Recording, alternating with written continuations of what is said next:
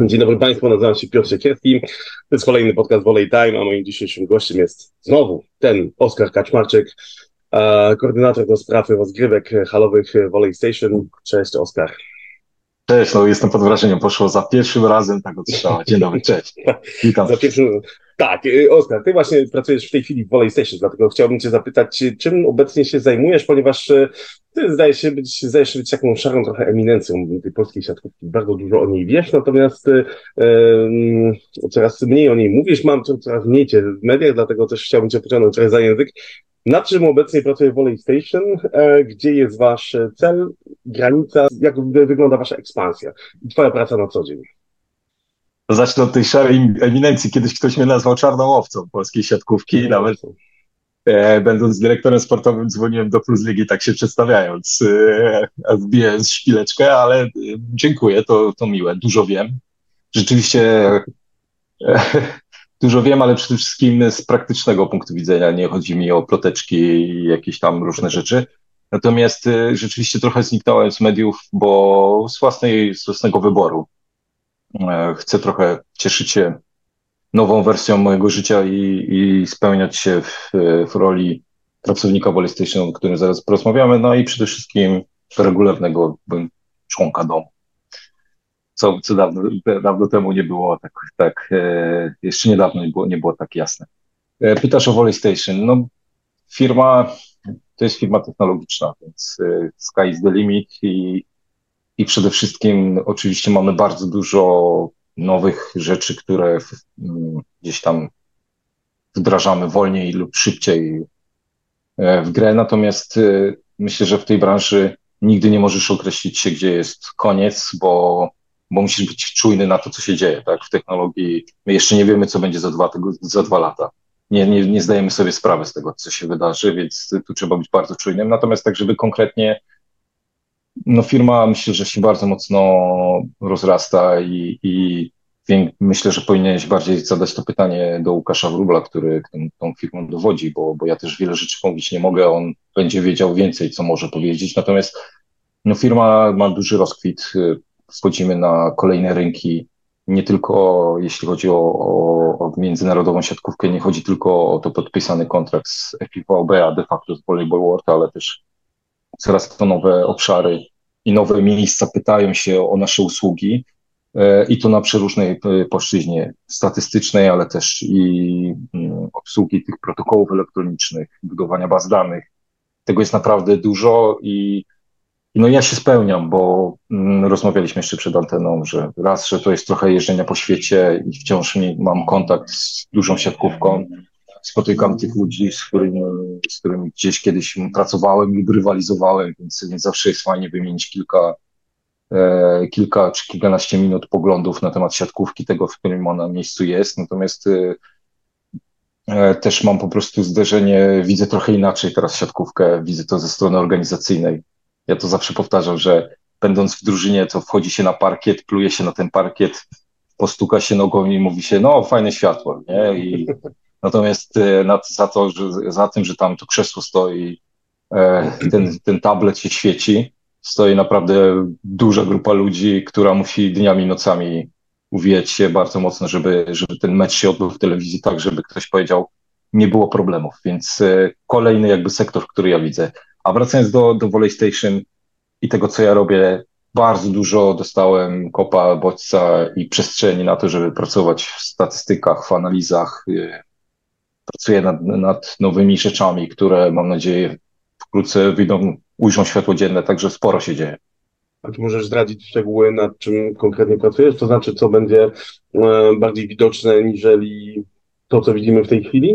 Czy Revolution na razie dmuchać na zimne? I... Znaczy, e, mój, moja umowa z firmą Volley Station ma naprawdę wiele kartek. E, i wiele paragrafów, więc, e, więc na pewno muszę trzymać język za zębami. Natomiast no, jakby moim, moim konikiem i takim moim punktem docelowym gdzieś na najbliższe miesiące jest to, że siatkówka naprawdę jakby jedną stronę analizy sport statystycznej rozwinęliśmy bardzo mocno, czyli taktyka i, i wpływ, nie wiem, gry swojej jednej drużyny na drugą. Natomiast stoimy bardzo daleko, jeśli chodzi, porównując się do innych dyscyplin, jeśli chodzi o wskaźniki, które mają trafiać do mediów czy do mm, zwykłego kibica, który miał po prostu dostać jasną i klarowną informację, kto grał dobrze, kto grał źle, albo bardziej rozszerzoną y, tą, tą klasyfikację, albo jakiś indeks wartościowania. No to tu, tu bardzo dużo na tym czasu spędzam. Bardziej to jest jeszcze na takiej fazie kolejnych pomysłów, bronienia tych pomysłów lub obalania tych pomysłów. Y, no i, i tu się dzieje dużo, więc y, moim marzeniem jest to, że gdzieś i celem wkrótce jakby światło, siatkówka też zobaczy między innymi nowy raport meczowy.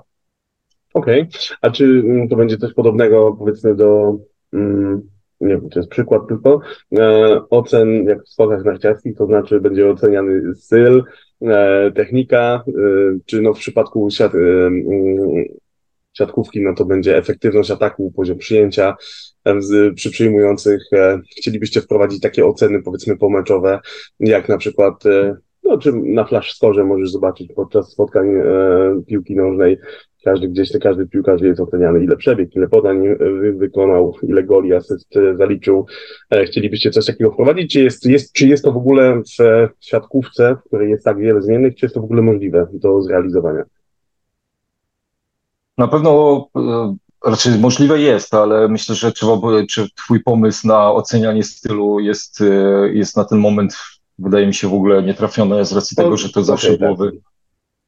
Zawsze to byłoby czynnikiem ludzkim, jakby raz, że, e, że musiałby ktoś to oceniać, e, a, a my jako firma technologiczna raczej dążymy do tego, żeby to było wszystko zautomatyzowane. Żeby rozpisać makro na to po prostu. Tak, e, natomiast sam wspomniałeś właśnie o tym, czego brakuje też w siatkówce. Między innymi ciągłe bicie się, kto zdobył jaki rekord, nie wiem, prędkości zagrywki, kto jest, y, to, to jest taki najprostszy przykład, tak? Czy, czy to 138, czy 137, a już na pytanie, a jaka jest średnia zagrywki danego zawodnika, nie jesteśmy w stanie odpowiedzieć. Akurat to jest sektor, znaczy to jest tak szeroki, szerokie spektrum rzeczy, które można wyciągnąć. No ja uważam, że przede wszystkim wciąż liczby, które na dzień dzisiejszy mamy przed oczami, nie są odpowiedzią na pytanie, czy ktoś grał dobrze, czy ktoś grał źle. E, to w tak bardzo wąskim nie mogę się rozszerzać, bo to są już gdzieś tam później tajniki. Natomiast chodzi o to, że e, ja uwielbiam takie momenty w telewizji, kiedy wchodzę i mówię, to jest ten moment. I to było niedawno, mieliśmy mecz e, Zaksa grała z Nysą. Gierżot 62% i Pedno 62%. I pojawia się taka informacja na, na ekranie, tak? to który gra lepiej? Ten, który wygrywa powin... zespołem. Nie, nie, chodzi tu o, o jakby...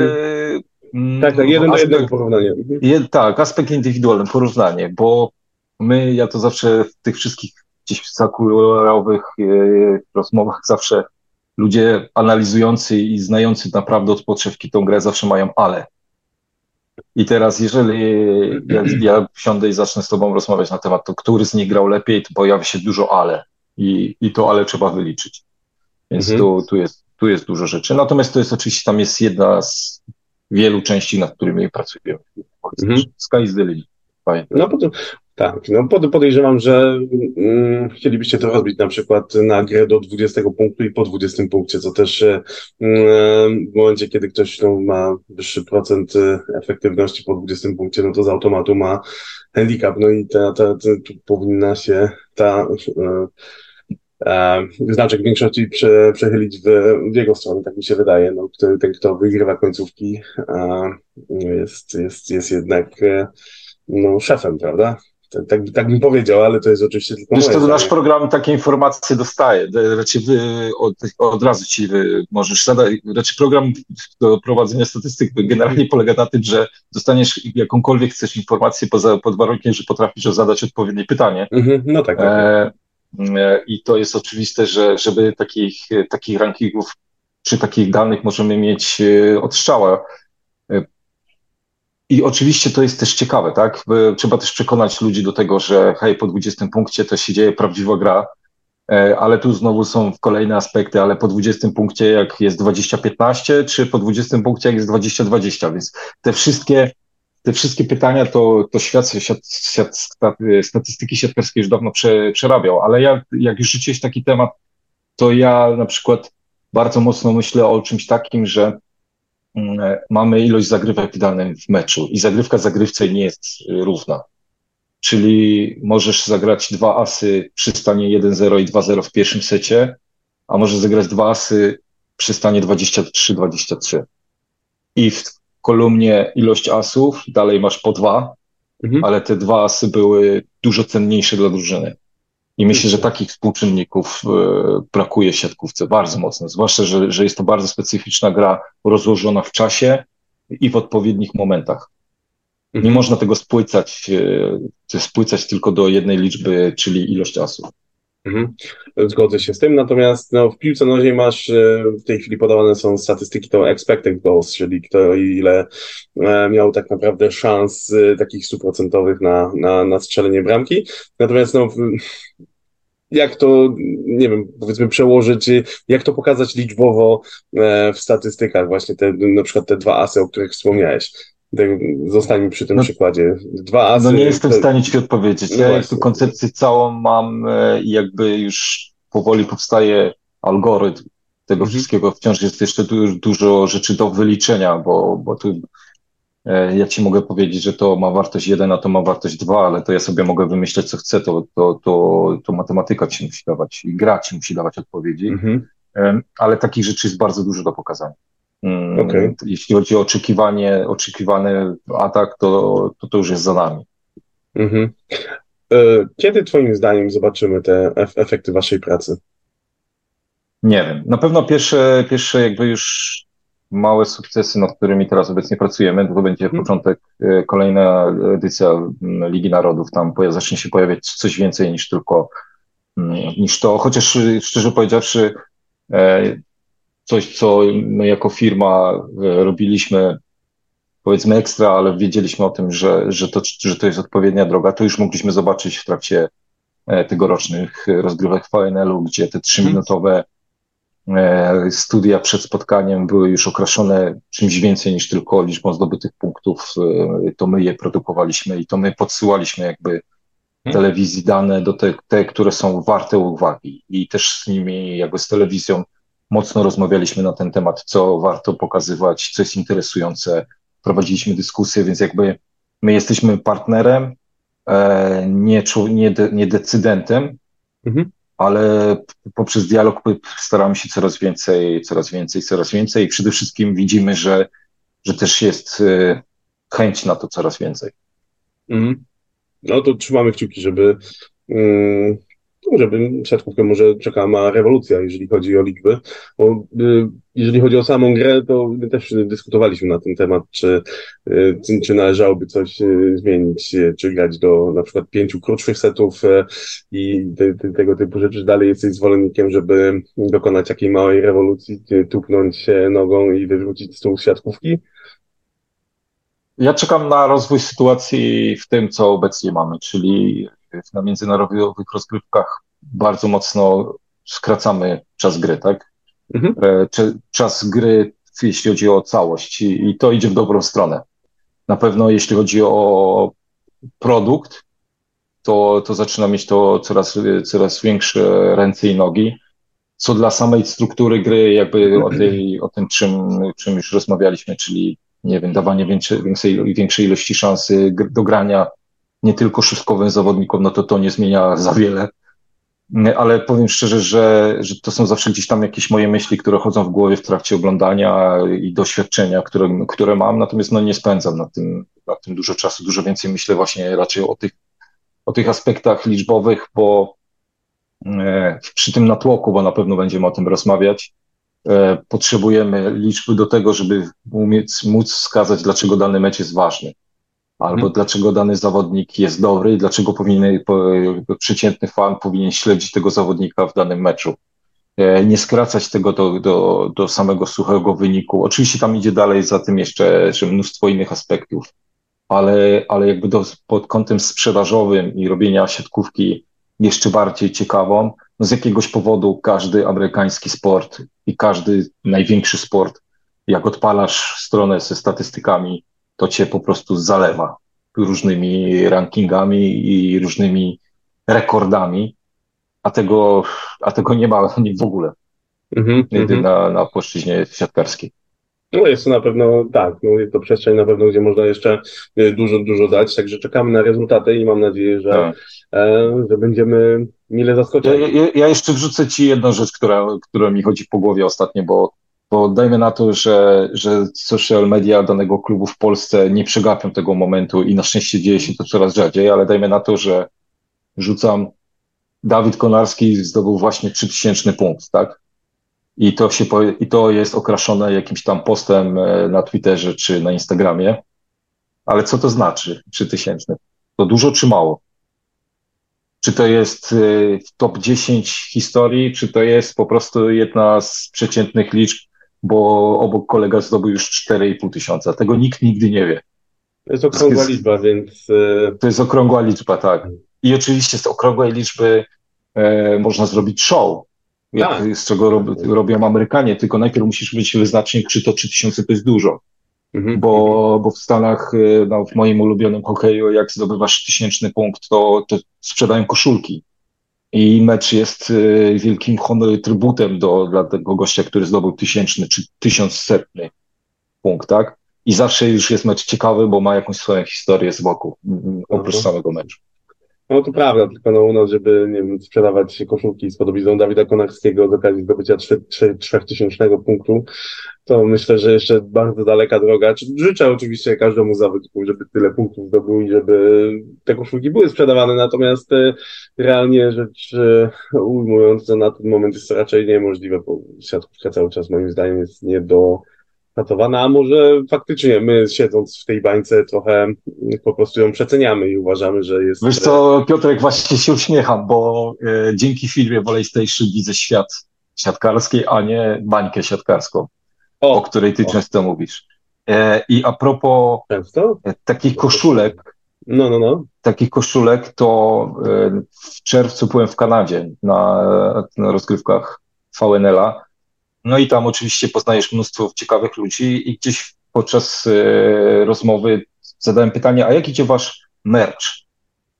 I gościu odpowiedzialny za ten merch mówi, no popełniliśmy ogromny błąd, bo sprzedaliśmy nasz merch w pierwsze dwa dni. I mogliśmy zarobić e, bardzo dużo pieniędzy, których niestety nie przewidzieliśmy, że jesteśmy w stanie to zrobić. A merch wyglądał na tym, że były naprawdę lipne z mojej perspektywy podkoszulki z piłką, z napisem VNL, które można było zrobić tysiąc razy lepiej, to na pewno, mhm. ale po prostu były. I był, I był sold out. Jak pojedziesz do Japonii i zobaczysz, jak wygląda merch w Japonii, to on jest ogromny. Ogromny.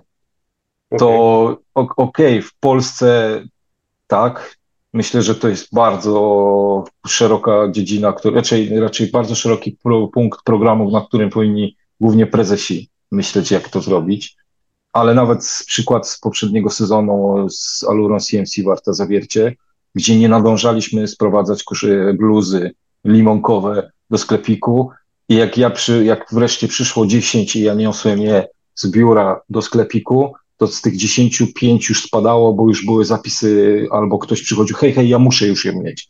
I to była niekończąca się historia, więc y, e, bluza, która według mnie była po prostu fenomenem, nie, nie nadążaliśmy zamawiać i produkować tych koszul, tych, tych bluz, więc potencjał jest. Potencjał okay. jest. Mhm. To dobrze, no to w takim razie ja się nie znam. Nie, oczywiście, nie, mówię pół żartem, natomiast mm, mm, do tego dojdziemy. Y, trakcie rozmowy, bo chcielibyśmy tutaj, ja chciałbym przejść y, tak. płynnie do Plus Ligi, która jest naszym głównym tematem dzisiaj. Um, zacznę od takiego bardzo prostego pytania, czy Plus Liga jest najlepszą ligą na świecie w tej chwili? Sportowo myślę, że na pewno. Sportowo do, do, dożyliśmy tego momentu, że możemy śmiało powiedzieć. E, oczywiście to jest ciągle opinia moja, ale też e, możemy to podważyć faktami, czyli trzykrotnym zwycięstwem, zwycięstwem w lidze, e, czy w Lidze Mistrzów przez Zaksę, plus ostatni finał był polski. Więc myślę, że, że doszliśmy do tego momentu, w którym możemy śmiało mówić, że jesteśmy najlepszą ligą no, na świecie, bo, bo jednak Europa wiedzie prym, jeśli chodzi o ten Mhm, Okej, okay, w porządku. E, plus Liga, 16 drużyn. E, ten pomysł był już e, no, dyskutowany przez e, wielu ekspertów, natomiast e, jakie są Twoim zdaniem wady i zalety tego systemu rozgrywek? Bo przypomnijmy, idąc za regulaminem rozgrywek, miejmy na uwadze też to, że obecny sezon jest skrócony o trzy tygodnie ze względu na to była też prośba Nikoli Kiewicza, żeby odpowiednio przygotować chłopaków do Igrzysk Olimpijskich. Mm, ćwierćfinały i półfinały plus ligi, czyli zespoł 1, 8, 2, 7, 4, 5 i i co? I 3, 7 e, grają dwumecz. Półfinał jest również dwumeczem i dopiero mecz o medale rozgrywane są do dwóch wygranych spotkań czy nie zabiliśmy troszeczkę rywalizacji w playoffach, twoim zdaniem? Zadać pytanie, jakie są wady i zalety, to zacznę od zalet. Dobrze. Przejdźmy do wad. E, do... e, zabiliśmy, i, ale to myślę, że ciągle rozmawiamy na ten sam, w tym samym tonie od, od lat. To nie jest dzisiaj. E, przede wszystkim playoffy to jest ten, ten właśnie merch time to można bardzo dobrze sprzedawać. Od, zaczynając od koszulek po po prostu to, że na halach jest dużo więcej ludzi, a my je spłycamy wtedy to naprawdę raz, że przypadkowości jednak trochę. E, wiadomo, że żeby ja to już też kiedyś mówiłem o tym, że, że historia i liga pokazuje, że pierwszy z ósmym czy drugi z siódmym nigdy się nie wydarzyło, żeby ktoś e, z, tego, z tej pozycji underdoga mhm. wygrał ale na pewno w, rywaliz w rywalizacji dwu, do dwóch wygranych jest na to większe prawdopodobieństwo, co z jakichś tam z powodów może być też ciekawe. Mhm. Ale ta, ta przestrzeń czasowa, która się dzieje, to, to, to po prostu przemyka tak. I, i, I coś, co jest kwintesencją, jest po prostu zrzucane do, do, do rangi takiej bardzo krótkiego epizodu, który bardzo szybko się kończy i nie jesteś w stanie go nawet dobrze opakować. Nie zdążysz go dobrze opakować, a on się już kończy. Tak. To jest to jak zaczynając od końca od playoffu. Natomiast e, nie do końca jest też tak, że to na prośbę Nikoli Grbicza e, ten, ta liga jest przyspieszona, bo po prostu takie są ramy czasowe mm, narzucone w tym sezonie przez B. Bo, bo tam e, jakby ten kalendarz jest znany wcześniej, dużo wcześniej i tam są po prostu endliny gdzie ligi się muszą kończyć i, i trzeba było się w tym zmieścić. Tak, ale chodziło, tak już kończąc, powiedzmy, dopowiadając mm. do tego, co, o czym wspomniałeś, to e, miałem tutaj na myśli playoffy, być może nie wyraziłem się też do końca e, precyzyjnie. O, okej, okay. no rozumiem. Faktem no tak, jest, że no... chodzi, chodzi o to, żeby je skompensować jak, naj, jak naj, naj, najciaśniej, żeby, żeby chłopaki mieli po prostu kadrowicze, mieli więcej czasu na to, żeby się przygotować e, do Igrzysk Olimpijskich. Także to już. Znaczy, miałem, miałem taką bardziej hobbystyczną przygodę z budowaniem kalendarza, kiedy pracowaliśmy nad alternatywną propozycją dwa lata temu. E, I wiem, jak wygląda, czy poznałem to po prostu, w jaki sposób to wygląda, jak masz do, masz po prostu Mm, ustaloną z góry liczbę terminów, które muszą, musisz znaleźć w kalendarzu i nagle zaczynasz to układać termin po terminie i nagle brakuje ci miejsca. I zaczyna się, zaczyna się kombinowanie, więc e, to raz, że, że, że dla reprezentantów na pewno im szybciej, tym lepiej, ale pamiętajmy o tym też, że my się musimy przyzwyczaić do tego, że też te finały pucharów europejskich już są sztywnym, już powinno być sztywnym terminem w kalendarzu, a nie zrobi, zobaczymy, jak któryś z nich dojdzie. Tylko to są sztywne kalendy i też zabierają swoją, e, swoją przestrzeń w kalendarzu. Więc e, no jest bardzo ciężko, było bardzo ciężko w tak okrócone. Ja myślę, że to jest 45 dni e, mniej w stosunku do poprzedniego sezonu, jeśli chodzi o, o możliwości grania rozgrywek. Więc te 45 dni trzeba było bardzo podobną ilość spotkań zmieścić i, i to, z tego zrobiło się coś, co jest dla mnie niewiarygodne, bo mamy dziewiąty dzień rozgrywek, a my kończymy trzecią rundę. Trzecią kolejkę. Jest... Trzecią kolejkę. Mhm. E, I ja dziś jestem odbiorcą Plus Ligi jako kibic, absolutny kibic i nie mam szansy śledzenia tych rozgrywek. I tu akurat pojawia się przestrzeń dla Volley Station. Śmieję się teraz trochę, ale to wszystko musi zostać skondensowane, jakby żebym ja zrozumiał rozgrywki na dzień dzisiejszy, kiedy nie jestem w stanie oglądać spotkań, to muszę wejść w statystyki i te statystyki muszą mi opowiedzieć historię meczu. Więc y, z perspektywy firmy być może to jest dobre, ale z perspektywy sprzedaży produktu myślę, że nie. Mm. No tak, no. Ja też nie będę że miałem, też napisałem to na Twitterze, miałem mam bardzo ambitny plan, żeby po każdej z kolejek robić jakiś taki mały zapis wideo z krótką relacją tego, co się wydarzyło, ale w zasadzie podrapałem się po głowie, okazało się, że jest y, środek trzeciej kolejki i jestem w plecy, więc uznałem, że to, to nie będzie miało większego sensu, ponieważ y, no też, y, to, o tym też wspominaliśmy, że przy takim tempie nie ma nawet czasu właśnie na publicystykę, na cieszenie się z tego, że ktoś ten 3000, 3000 punkt zdobył, że Dawid Konarski zdobył 3000 punkt i ta informacja w zasadzie pojawia się jak gwiazda na niebie spadająca i w momencie, kiedy te wszystkie już jej nie ma. spotkania, już jej nie ma, ponieważ te wszystkie, wszystkie kolejne informacje na temat y, kolejnych spotkań, które e, są rozgrywane na bieżąco, no, spadają gdzieś tam na nas w social mediach, także te informacje umykają i no, jest to trochę przykre, bo jednak no, nie mamy tego momentu takiego, kiedy możemy się nacieszyć. No, drużyna, która może sprawić sensację, e, Beniaminek wygrywa z wicemistrzem Polski na przykład i jest to no, duża, jest to duża niespodzianka, natomiast e, tak naprawdę następnego dnia już nikt o tym nie pamięta, ponieważ mamy trzy kolejne spotkania, które są rozgrywane. I no właśnie, roz, rozmawialiśmy to też. Y, zdaje się zauważyć, że kibiców jest coraz mniej na trybunach. E, nowe godziny grania, co o nich sądzisz? E, pojawiły się, było spotkanie, o którym już raczej wspomnieć, Kędzierzyna z Nysą i mm, no, to spotkanie trwało dwa dni. Jak się eksperci i zawodnicy śmiali, no wyszli z hali gdzieś tam za 15 druga E, po prysznicu, po e, medialnych obowiązkach też, no bo przecież nie zapominajmy, że to, że mecz się kończy po północy nie oznacza wcale, że wywiadu pomeczowego e, mm, się nie udzieli, tak wręcz przeciwnie.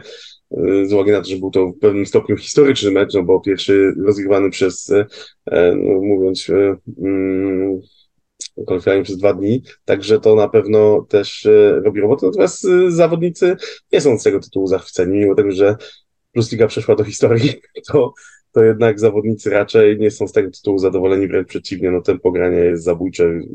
Kadrowicze, którzy w zasadzie e, skończyli mm, sezon kadrowy w niedzielę, skończyli sezon 2022 23 w niedzielę, w zasadzie w piątek e, już na nowo musieli, musieli przyjść na trening i płynnie przeszli do, do kolejnego sezonu. No jest to, jest to zabójcze przede wszystkim dla tych zawodników, którzy grają w kadrze. Natomiast właśnie, nowe godziny spotkań. Nowe godziny spotkań, co do nich sądzisz, czy, czy to granie o 21 jest, mm, ma jakieś logiczne podwaliny, czy no nie, czy wolałbyś się cofnąć po prostu e, do momentu, kiedy, kiedy te mecze były rozgrywane wcześniej. Tutaj jeszcze mała gwiazdka. Wiemy, że Polsat transmituje wszystkie spotkania na żywo, e, co za tym idzie w momencie, kiedy spotkanie z godziny powiedzmy 18 przedłuża się.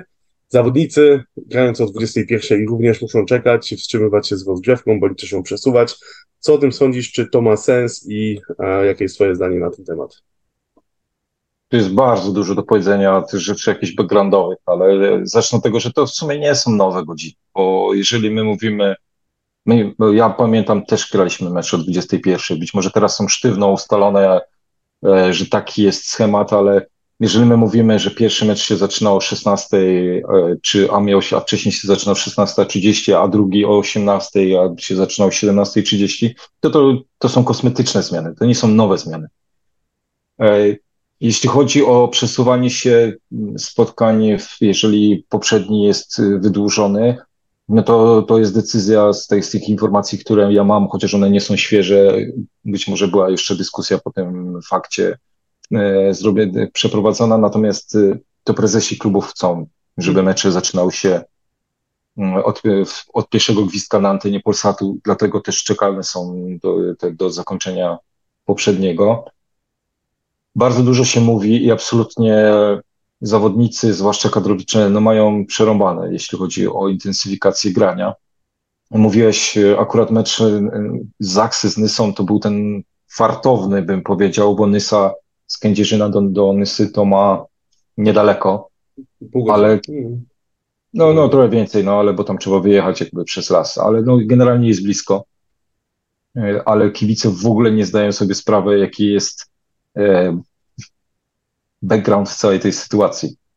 Czyli nam się zdarzyło w zeszłym sezonie w, w Lublinie skończyć mecz 23.54, co oznacza, że z hali wychodzisz przed pierwszą, jedziesz do hotelu, który musisz wybłagać, żeby czekał na ciebie z kolacją.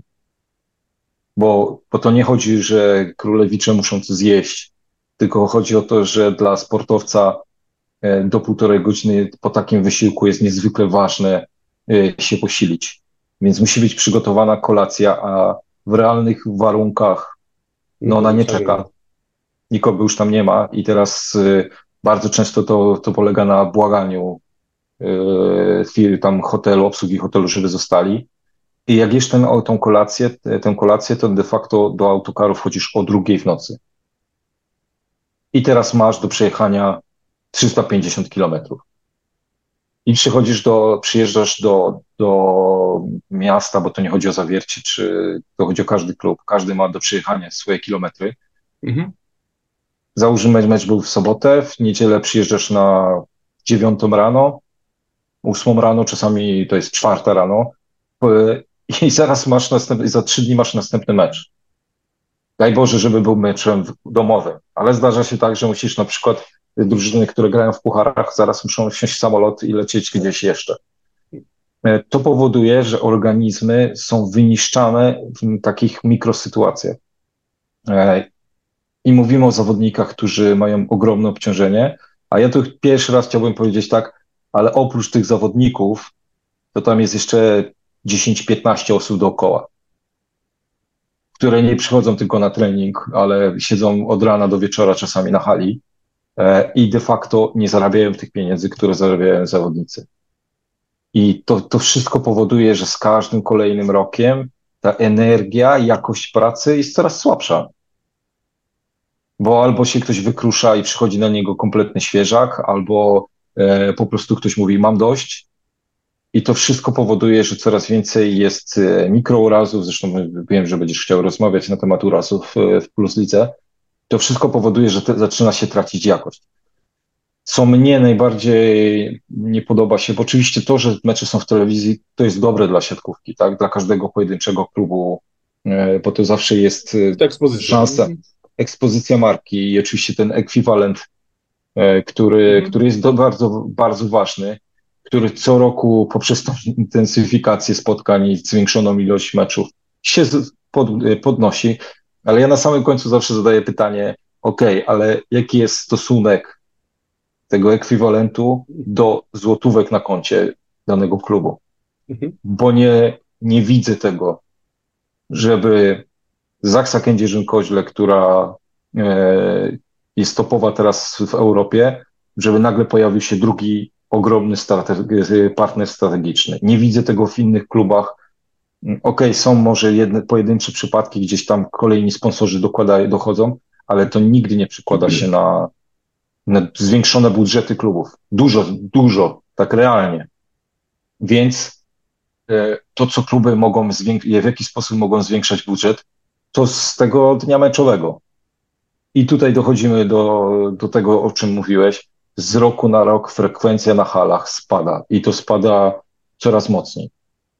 Jeżeli dwu, dwa lata temu frekwencja, średnia frekwencja e, na trybunach była niższa bodajże o 20% od średniej z 20 lat, to jest już taki duży alarm. I, i dlatego nie sprzedajemy koszulek na 3000, e, na 3000 punkt danego zawodnika. Bo coraz mniej ludzi przychodzi na mecz, coraz więcej chce wsiąść przed telewizorem, a najczęściej skraca się już to do obejrzenia skrótu spotkania, bo ja szczerze powiedziawszy, no jak będzie mecz, mm, nie wiem, zawiercie Zaksa o 21, to go obejrzę do końca.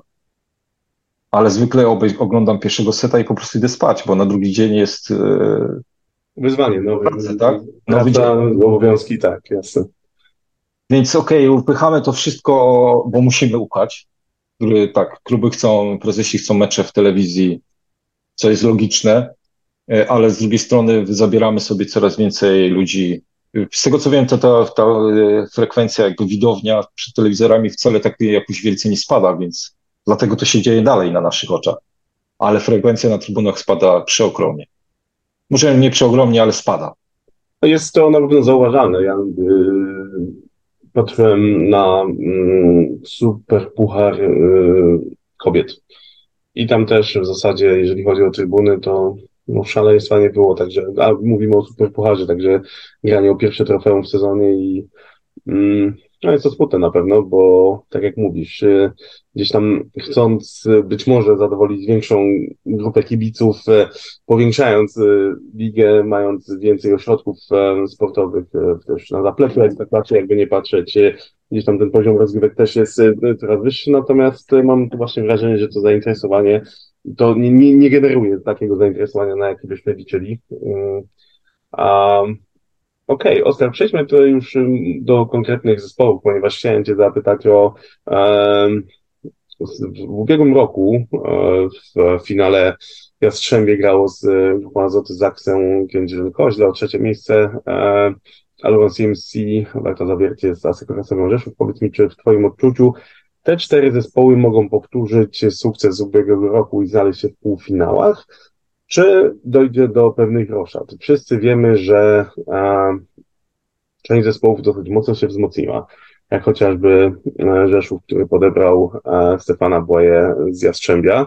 E, doszło do kosmetycznych zmian w niektórych zespołach, tak jak na przykład w Kędzierzynie.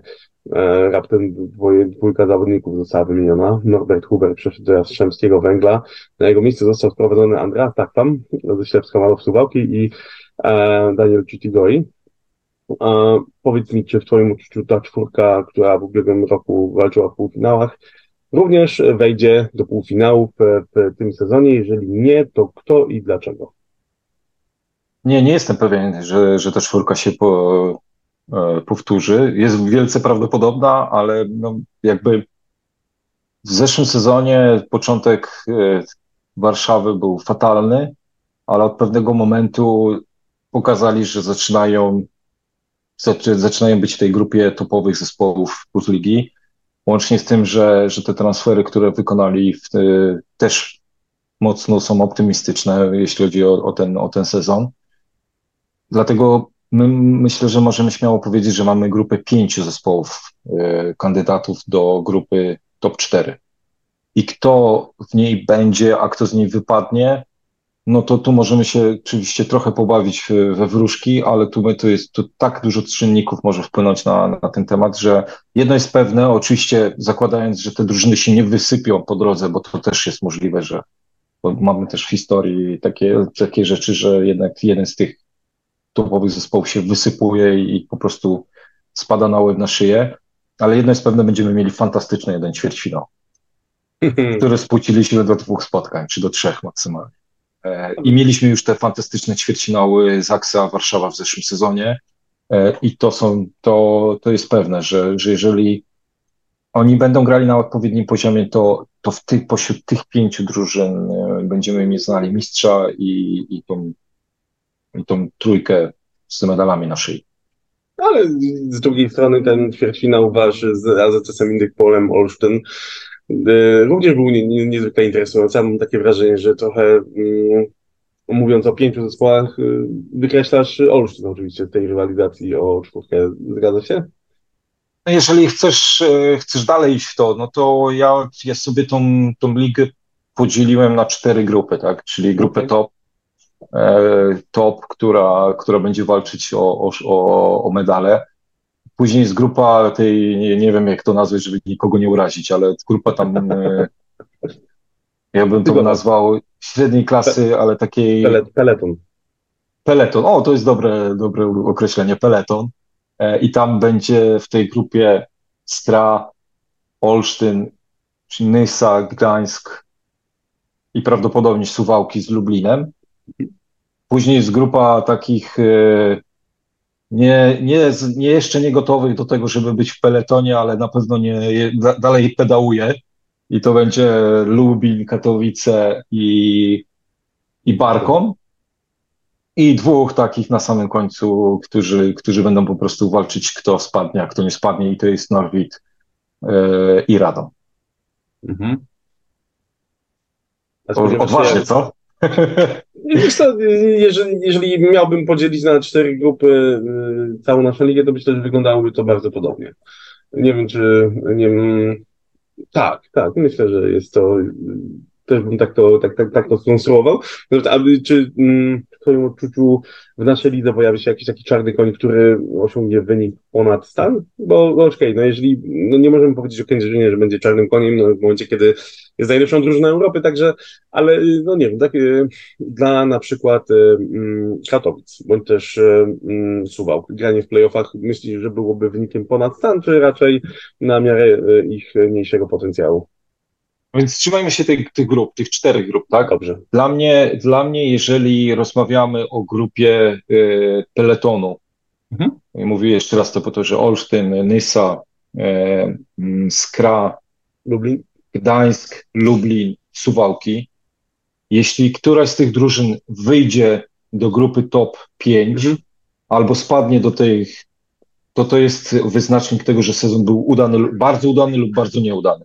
Natomiast okay. to, co środku się wydarzy, jest e, okej, okay, ten peleton też bym trochę podzielił. Dla mnie jakby trzy... To jest sześć drużyn, prawda? Także to... Tak, to, to, to, to powiedzmy, że, że bo takimi większymi pewniakami do playoffu będzie Olsztyn. Myślę, że to jest taki mhm. najbardziej pewny z, tych, z tej grupy. Prawdopodobnie Skra, i ja bym wrzucił do tego Nysę, tak? To są trzy zespoły, które dla mnie są z tego, z tego bardziej wyższego topu pelotonu i te trzy pozostałe, dla nich wejście do playoffów byłoby już czymś większym, ale mhm. tam jest tak, tak, bardzo równo i tak, e, tak niewielkie albo są detale różniące te zespoły, że tu może decydować po prostu, jakie jest nastawienie w całym klubie do, do, do sezonu, w jaki... Też to widzisz? Tak. O, Volley Station, ale? Volley Station, ale czekaj, ja, u, u mnie się nie pokazuje. Wolę, wolę nie zapłaciłem za to. Nie zapłaciłem, halo. Tak, nie zapłaciłem. No. ale no, wracając do, do, do tego, to na pewno dla drużyn jak Suwałki czy Lublin, no to samo wejście do playoffu to już będzie sukces.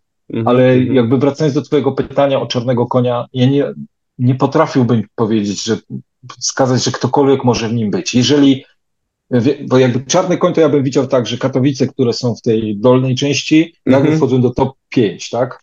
To wtedy to jest czarny koń. Ale jeżeli oni wejdą do peletonu i wejdą do playoffów, to możemy powiedzieć, wow, super sezon. Niespodzianka. Mhm. Ale niespodzianka, ale to dalej nie jest wielkie wywracanie ligi do góry nogami. Więc no tak, tak, tak. ja nie widzę przestrzeni do, dla czarnego konia tutaj. Żaden zespół e, mhm w tej lidze nie, to, to liga weryfikuje, zwłaszcza przy takich 30 spotkaniach, zwłaszcza, że e, ta liga zawsze ma swoje fazy, tak? My jesteśmy teraz w fazie pierwszej, gdzie każdy pojedynczy zespół wchodzi z zerowymi emocjami, takimi negatywnymi, wręcz są same pozytywne. Wow, zaczynamy, walczmy teraz i pokażmy, na co mhm. nas stać. Ale te emocje bardzo szybko się zmieniają, jak dostaniesz pięć razy z rzędu łomot, tak? I wtedy się zaczyna już całkowicie inne patrzenie na, na rywali, że zaczniesz patrzeć, dobra, teraz gram dwa razy z Czubem, to za trzy mecze to my mamy z, nie wiem, Radą myśli, to my mamy z Częstochową i to jest dla nas kluczowy mecz. Coraz będzie mniej niespodzianek, bardziej bym już powiedział, że wpadki się mogą wydarzyć, bo, bo, bo ktoś, nie wiem, jakiś zespół po prostu zignoruje rywala, a później się zaczyna szarzyzna zimowa, gdzie po prostu te mecze się odbywają i później zaczyna się kolejny etap sezonu, którego ja bardzo nie lubię i który bardzo mocno wpływa na wyniki niektórych zespołów. To się zaczyna okres transferowy, gdzie, gdzie zawodnicy, zwłaszcza z tej grupy niższych zespołów, które już wiedzą mniej więcej, na którym są miejscu, zaczynają po prostu myśleć, gdzie będziemy grać w następnym sezonie i, i ta motywacja bardzo mocno spada u zawodników. Więc, więc tych faz jest wiele, i, ale na samym końcu nie sądzę, żeby wydarzyło się coś więcej. Jeżeli Suwałki albo Lublin wejdą do playoffów, to to bym uznał za niespodziankę i jeżeli któraś z drużyn typu no i tu już, tu już na dzień dobry wrzucam e, e, granat, bo tak, nie, na dzisiaj moglibyśmy powiedzieć, że nie, ja nie, mógłbym powiedzieć, że nie widzę, play, żeby Olsztyn nie wszedł do playoffów, żeby Nysa nie weszła do playoffów, żeby Skra nie weszła do playoffów, i nie widzę tego, żeby Gdańsk nie wszedł do playoffów, tak? Ale mhm. jeszcze mam pięć topowych zespołów wcześniej, więc już mam dziewięć zespołów. Więc któryś z tych zespołów musi wylecieć.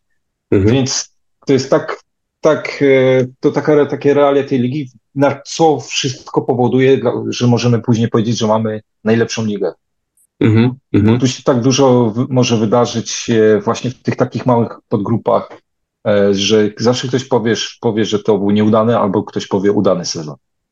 A wspomniałeś o tym, że zaczyna się okres transferowy, bo to zakładam, że to mówimy o grudniu, styczniu, o, tych, o tym etapie, kiedy... Zależy komu pierwszemu puszczą nerwy. tak. E, wspomniałeś o tym, natomiast też mam wrażenie, że cały czas wracam do tej samej dyskusji od mm, no, do dłuższego czasu już.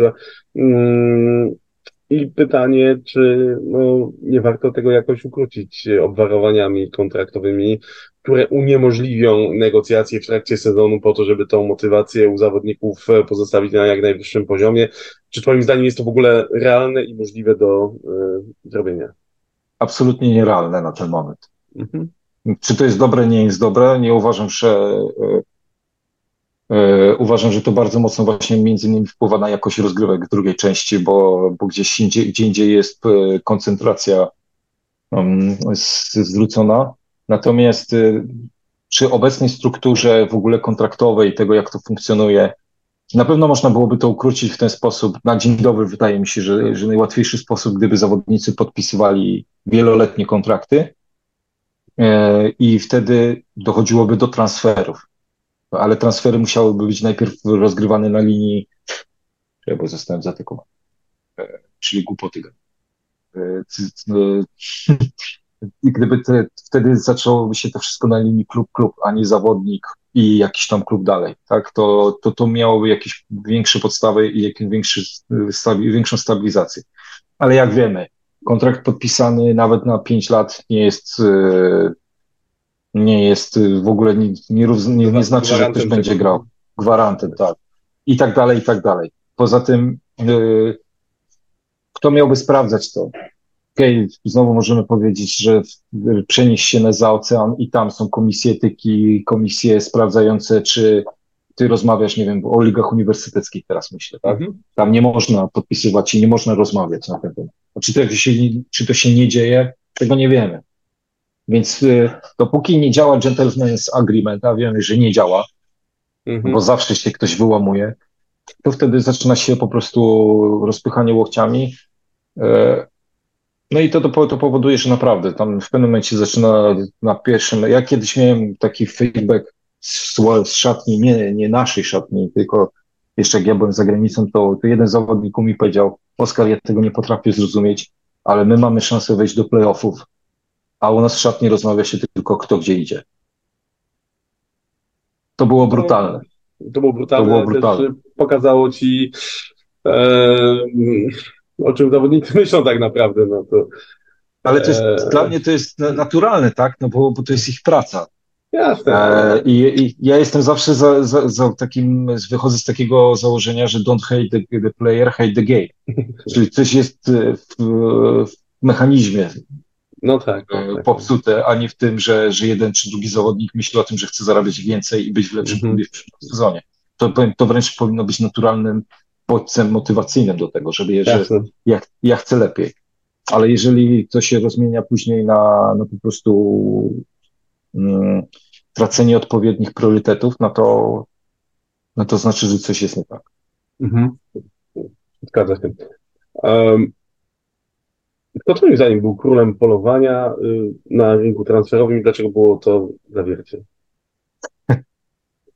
E, no, na pewno jeden z, z, większych króli polowania e, było zawiercie, ale no, pozwólcie, że, że nie będę tego komentował.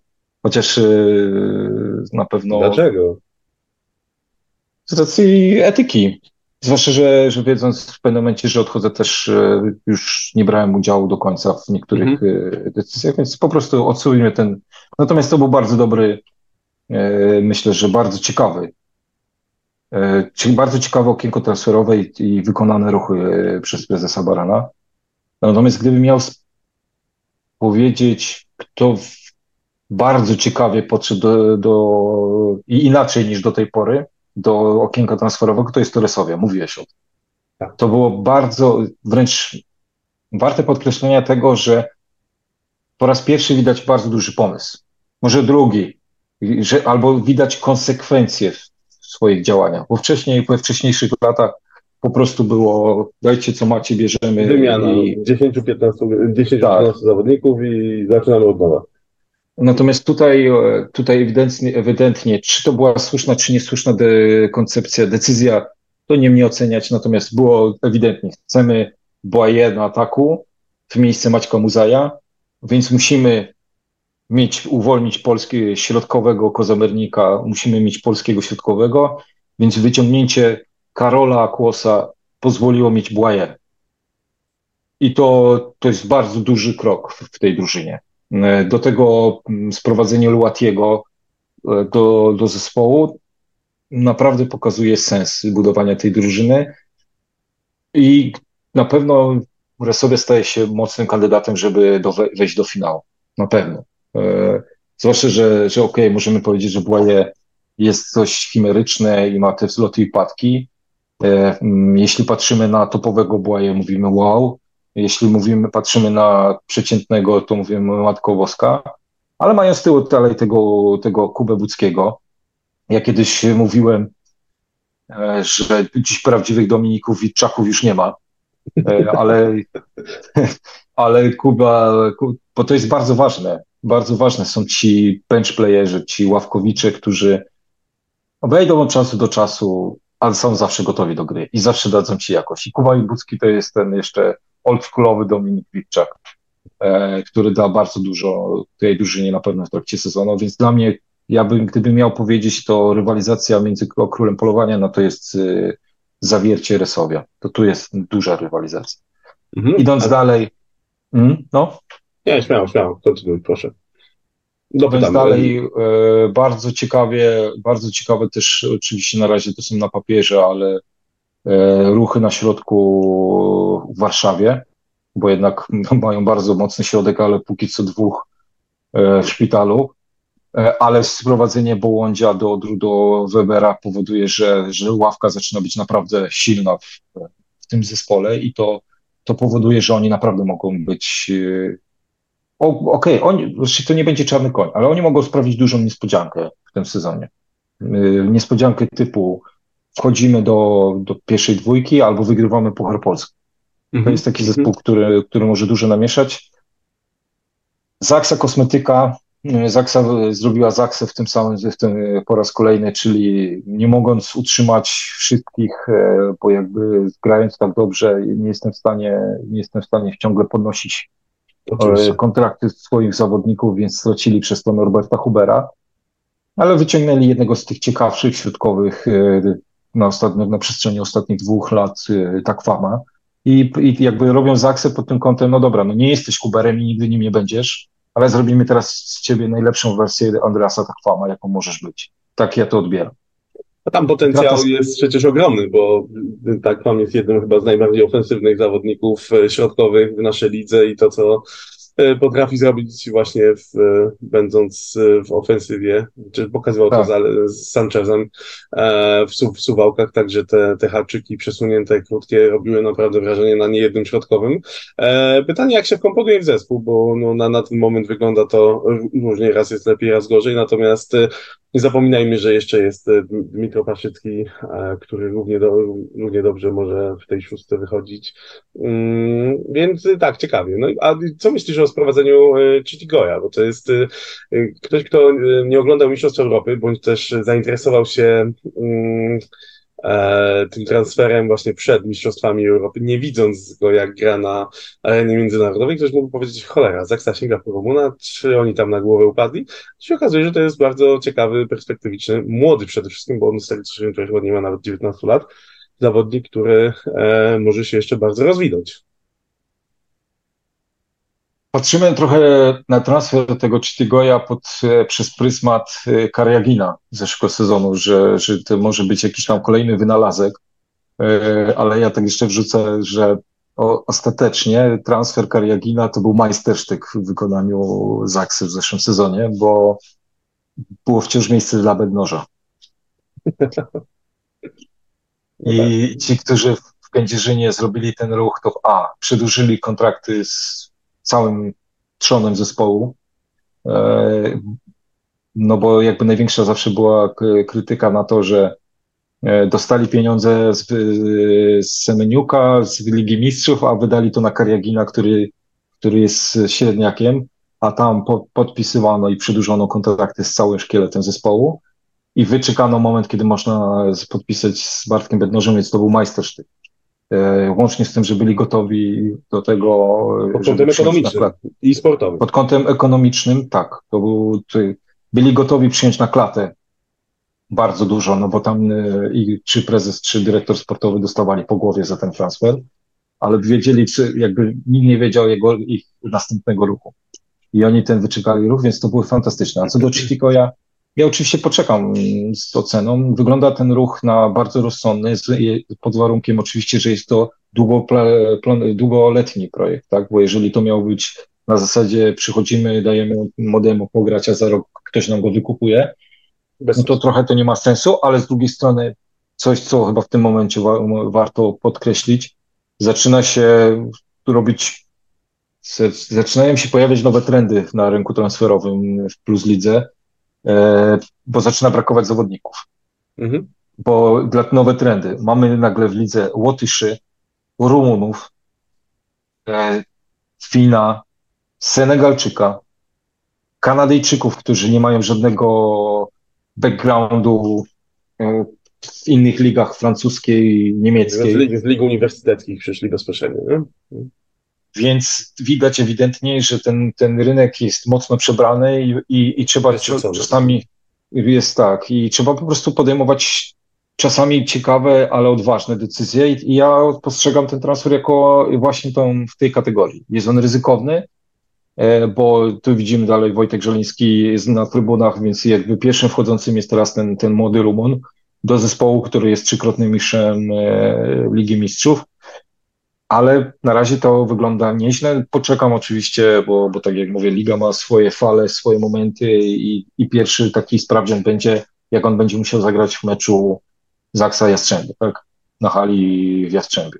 I jak on będzie musiał wyjść w szóste, to wtedy się dowiemy, czy ten gościu już jest gotowy, czy potrzebuje jeszcze trochę czasu. Bo na razie mecze nawet tak ładne i, i widowiskowe jak Zaksa Nysa to są dalej tylko zwykłymi meczami ligowymi te duże mecze się dopiero rozkręcają. Mhm. E, paradoksalnie duże roszady przeszedł Jastrzębski Węgiel, a odpadła im e, znana i e, przez komentatorów często nazywana najlepsza podwójna zmiana w lidze. E, co sądzisz o transferach Jastrzębskiego Węgla i czy twoim zdaniem są one in plus, czy jednak e, tracąc e, Janka Hadrawy i Jemiego Terewa Portiego stracili? No to jest trochę jeszcze bym połączył z tym, co mówiłem trochę wcześniej, że te budżety nie rosną drużyn, mhm. tak? E, a oczekiwania zawodników, nie, nie mówimy tu o tylko Tervaportim e, czy Hadrawie, tylko ogólnie mm, rosną, tak, tak, krzywa ciągle idzie do góry i każdy zawodnik dostaje coraz więcej, coraz więcej, a budżet nie rośnie. Więc gdzieś trzeba ciąć. I Zaksa na przykład mierzy się z tym problemem od lat, że ma stabilny, równy budżet, ale ci zawodnicy kosztują coraz więcej, więc coraz częściej muszą kogoś jednego, tak, wymiana Hubert tak wam jest wymianą również finansową. Daje ci jakąś przestrzeń w, w swoim budżecie. I Jastrzębie robi ten sam ruch. No, to jest duży test, tak? Bo, bo możemy powiedzieć, że e, Patri w stosunku do Boye to, to jest inna jakość grania, ale podobna klasa zawodnika. Natomiast no, strata e, podwójną zmianę to zaraz, ale dla mnie strata Kleveno mhm. i, mm, i zaryzykowanie z sedlaczkiem, coś, to, to coś musi się obronić. Pomysł wydaje się ok. Pomysł wydaje się ok i, i te pierwsze mecze pokazują może, że to jest dobry transfer ale duże granie, tak jak mówiłem, dopiero się zacznie i ten zawodnik się będzie, bo wiadomo, Rafał Szymura jest gotowy, ale to nie jest zawodnik, żeby grać na poziomie całej, całej ligi na bardzo wysokim poziomie. On ma jednak swoje zloty, zloty i upadki, a transfer Ubera no pokazuje, ten początek ligi pokazuje, że to był świetny. Tak, Jastrzębie od lat miało bardzo dwóch silnych środkowych, na których, y, który Ben lubi mocno obudowywać swoją grę. Mhm. Glader, y, Glader ma kontuzję, no ale jest tam jeszcze Baje. Więc to jest ciekawy zespół. Czy on jest lepszy? Nie powiedziałbym, że jest lepszy od poprzedniego sezonu. Stracili podwójną zmianę, która dawała bardzo dużo, ale to dalej jest zespół kompetentny i, i gotowy do tego, żeby, żeby coś wygrać w tym sezonie. Okej. Okay. Jeszcze z takich ruchów transferowych chciałem Cię dopytać o e, Scrabble, Scrabble Hat, ponieważ tam bardzo dużo się wydarzyło. W zasadzie cały zespół e, został wymieniony. Mm, z pierwszej szóstki w zasadzie tylko Grzegorz Łomacz e, pozostał. Dwa środki znakomite odeszły, bo Mateusz Bieniek zasilił mm, szeregi jurajskich rycerzy. Karol Kłos, jak już wspomnieliśmy, poszedł do Asekuresowi Rzeszów, także tam e, pełna roszada. Powiedz mi, czy dla Bohatowa to będzie raczej taki mm, sezon na przetrwanie, czy będzie to raczej pewny środek tabeli i przejściowy okres, żeby potencjalnie coś budować e, w najbliższych latach? Ja powiem tak, że jak Grzesiek Głowacz wrócił z kadry i wszedł do szatni Bełchatowskiej, to się rozejrzał i wyszedł jeszcze raz przed halę zobaczyć, czy to na pewno to samo miejsce, tak? Bo tam chyba bodajże trzech, trzech w sumie ich zostało z poprzedniego tak, sezonu, tak, więc remanent jest e, ogromny. Gdybym nie znał realiów kontraktowych, tych wszystkich korelacji, to powiedziałbym, że e, przebudowa nie ma sensu, bo jednak posz, po, po, poszło, poszli bardzo mocno w większości w starszych, doświadczonych zawodników, których trzeba za niedługo będzie zmienić. Ale realia, realia rynkowe pokazują, że, że musisz też trochę odnaleźć się w tym, co jest. Mhm. Więc ta przebudowa mm, jest ciekawa, ale to, to powiedzmy jest pierwszy krok. Bo, bo ja na ten moment bym nie dał sobie ręki odciąć, że ten zespół wejdzie do playoff. E, on będzie grał dobre mecze, będzie trochę taką skrą dalej jak w zeszłym sezonie, czyli, czyli będzie potrafiła się postawić tym najwyższym, najlepszym, ale też będzie, podejrzewam, zaliczała, już zaliczyła powiedzmy wpadkę e, w meczu z Lubinem, tak? E, no to będę Kuprum zbudował chyba jednym z ciekawszych. No, jak powiedziałem, mówimy o królowa, króle, oni nie są królami polowania, ale gdybym powiedział, wskazał na najciekawsze ruchy transferowe, to Kuprum tutaj był, był, był takim wybitnym, bym powiedział. Ale wracając do skry, szóstka całkowicie przemodelowana i, i, i będą potrzebowali czasu trochę za stara, jeżeli mówimy o procesie przebudowy zespołu, e, ale jakościowa. Jakościowa. Natomiast podejrzewam, że tam będzie trochę wzlotów i upadków, które może kosztować dalej wejście do playoffów. Ale są też gronie tych, którzy mogą to, to zrobić. Okej, okay, okej. Okay. E, właśnie, to jest, dużo się mówiło o Onysie jako w ubiegłym sezonie jako czarny koniu rozgrywek, który e, bił faworytów. E, mm, no sum, summa summarum e, skończyło się przeciętnie, chociaż i tak myślę, że bardziej pozytywnie niż negatywnie. Teraz apetyty na pewno, na pewno wzrosły. Pojawił się też Maciek Muzej, który był jednym z lepszych atakujących ubiegłego sezonu. E, czy tutaj jesteś pewien, że Nysa wejdzie do playoffów? Nie, nie, nie. Ja nie jestem, nie jestem w ogóle pewien tej, z tej szóstki, kto wejdzie do playoffów. To wskazałem Olsztyn jako jednego z tych pewniaków, ale jeśli chodzi o Olsztyn, to przy tej intensyfikacji spotkań sezonu kalendarzowego już mamy szerszenia na chwilę out, a drugim przyjmującym, który notorycznie wypada z grania jest Karlicek. Karlicek, tak, tak, tak. tak. I, i jeżeli dojdzie do tego, że oni wypadną na dłuższy okres, to ten zespół staje, traci naprawdę sporo na wartości i to może kosztować wejście do playoffów, więc nie, nie, też nie postawiłbym pieniędzy na, na stuprocentowy Olsztyn w playoffach.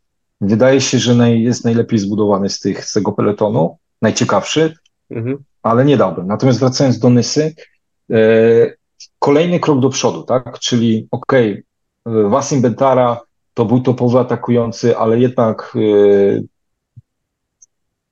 bym, powiedział, bym nie powiedział, że to jest, to był gościu na stałym poziomie. E, a Maciek Muzej myślę, że, że trochę zapłacił cenę tego, że już wszystko zostało gdzieś tam poukładane na pozycjach atakujących i, i ta Nysa trafiła do niego, ale też wydaje mi się, że dla niego to jest dobre miejsce, więc będzie bardzo pasował. E, I to jest krok do przodu. Je, dla mnie na przykład ja jestem super ciekaw tego, bo El Graoui płacił wysoką cenę za paszport międzynarodowy w, w poprzednim mm. sezonie i, i również kiedy, wtedy, kiedy przyszedł do zespołu, do, do Plus Ligi, a to jest, wydaje mi się, bardzo ciekawy zawodnik, który może dać dużo i, i pokazać dużo w tej lidze. Trochę do mnie mam, bo niestety właśnie on wciąż był próbowany w takich momentach zwykle w Nysie, kiedy już nie szło e, i trzeba było dokonać trzech zmian, żeby on był na boisku, więc teraz masz, jest przestrzeń dla niego.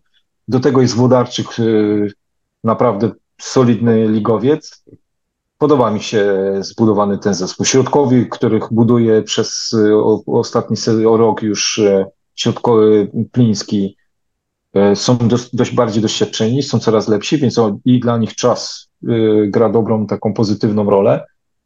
I ja widzę zespół Nysy. Widzę, widzę go i w playoffach. Zresztą widzieliśmy te pierwsze, pierwsze tak. mecze, że, że to dobrze wygląda. Pytanie yy, kluczowe, jak długo Gierszot będzie w stanie utrzymywać poziom, który prezentuje, bo, bo widzieliśmy to w zeszłym sezonie, że zaczął z bardzo wysokiego C. Yy, oczywiście był już wtedy pierwszoszustkowym reprezentacji Polski nominowanym. Tak. Tak. E, ale z czasem to bardzo mocno e, spadało, więc jakby wyzwaniem dla, dla Gierżota jest to, żeby być może nawet obniżyć lekko to, co prezentuje teraz, ale iść w stronę konstansu, czyli tego, że każdy mecz gram na, na takim samym poziomie. I jeżeli on to utrzyma, no to Nysa będzie, będzie bardzo dobrze.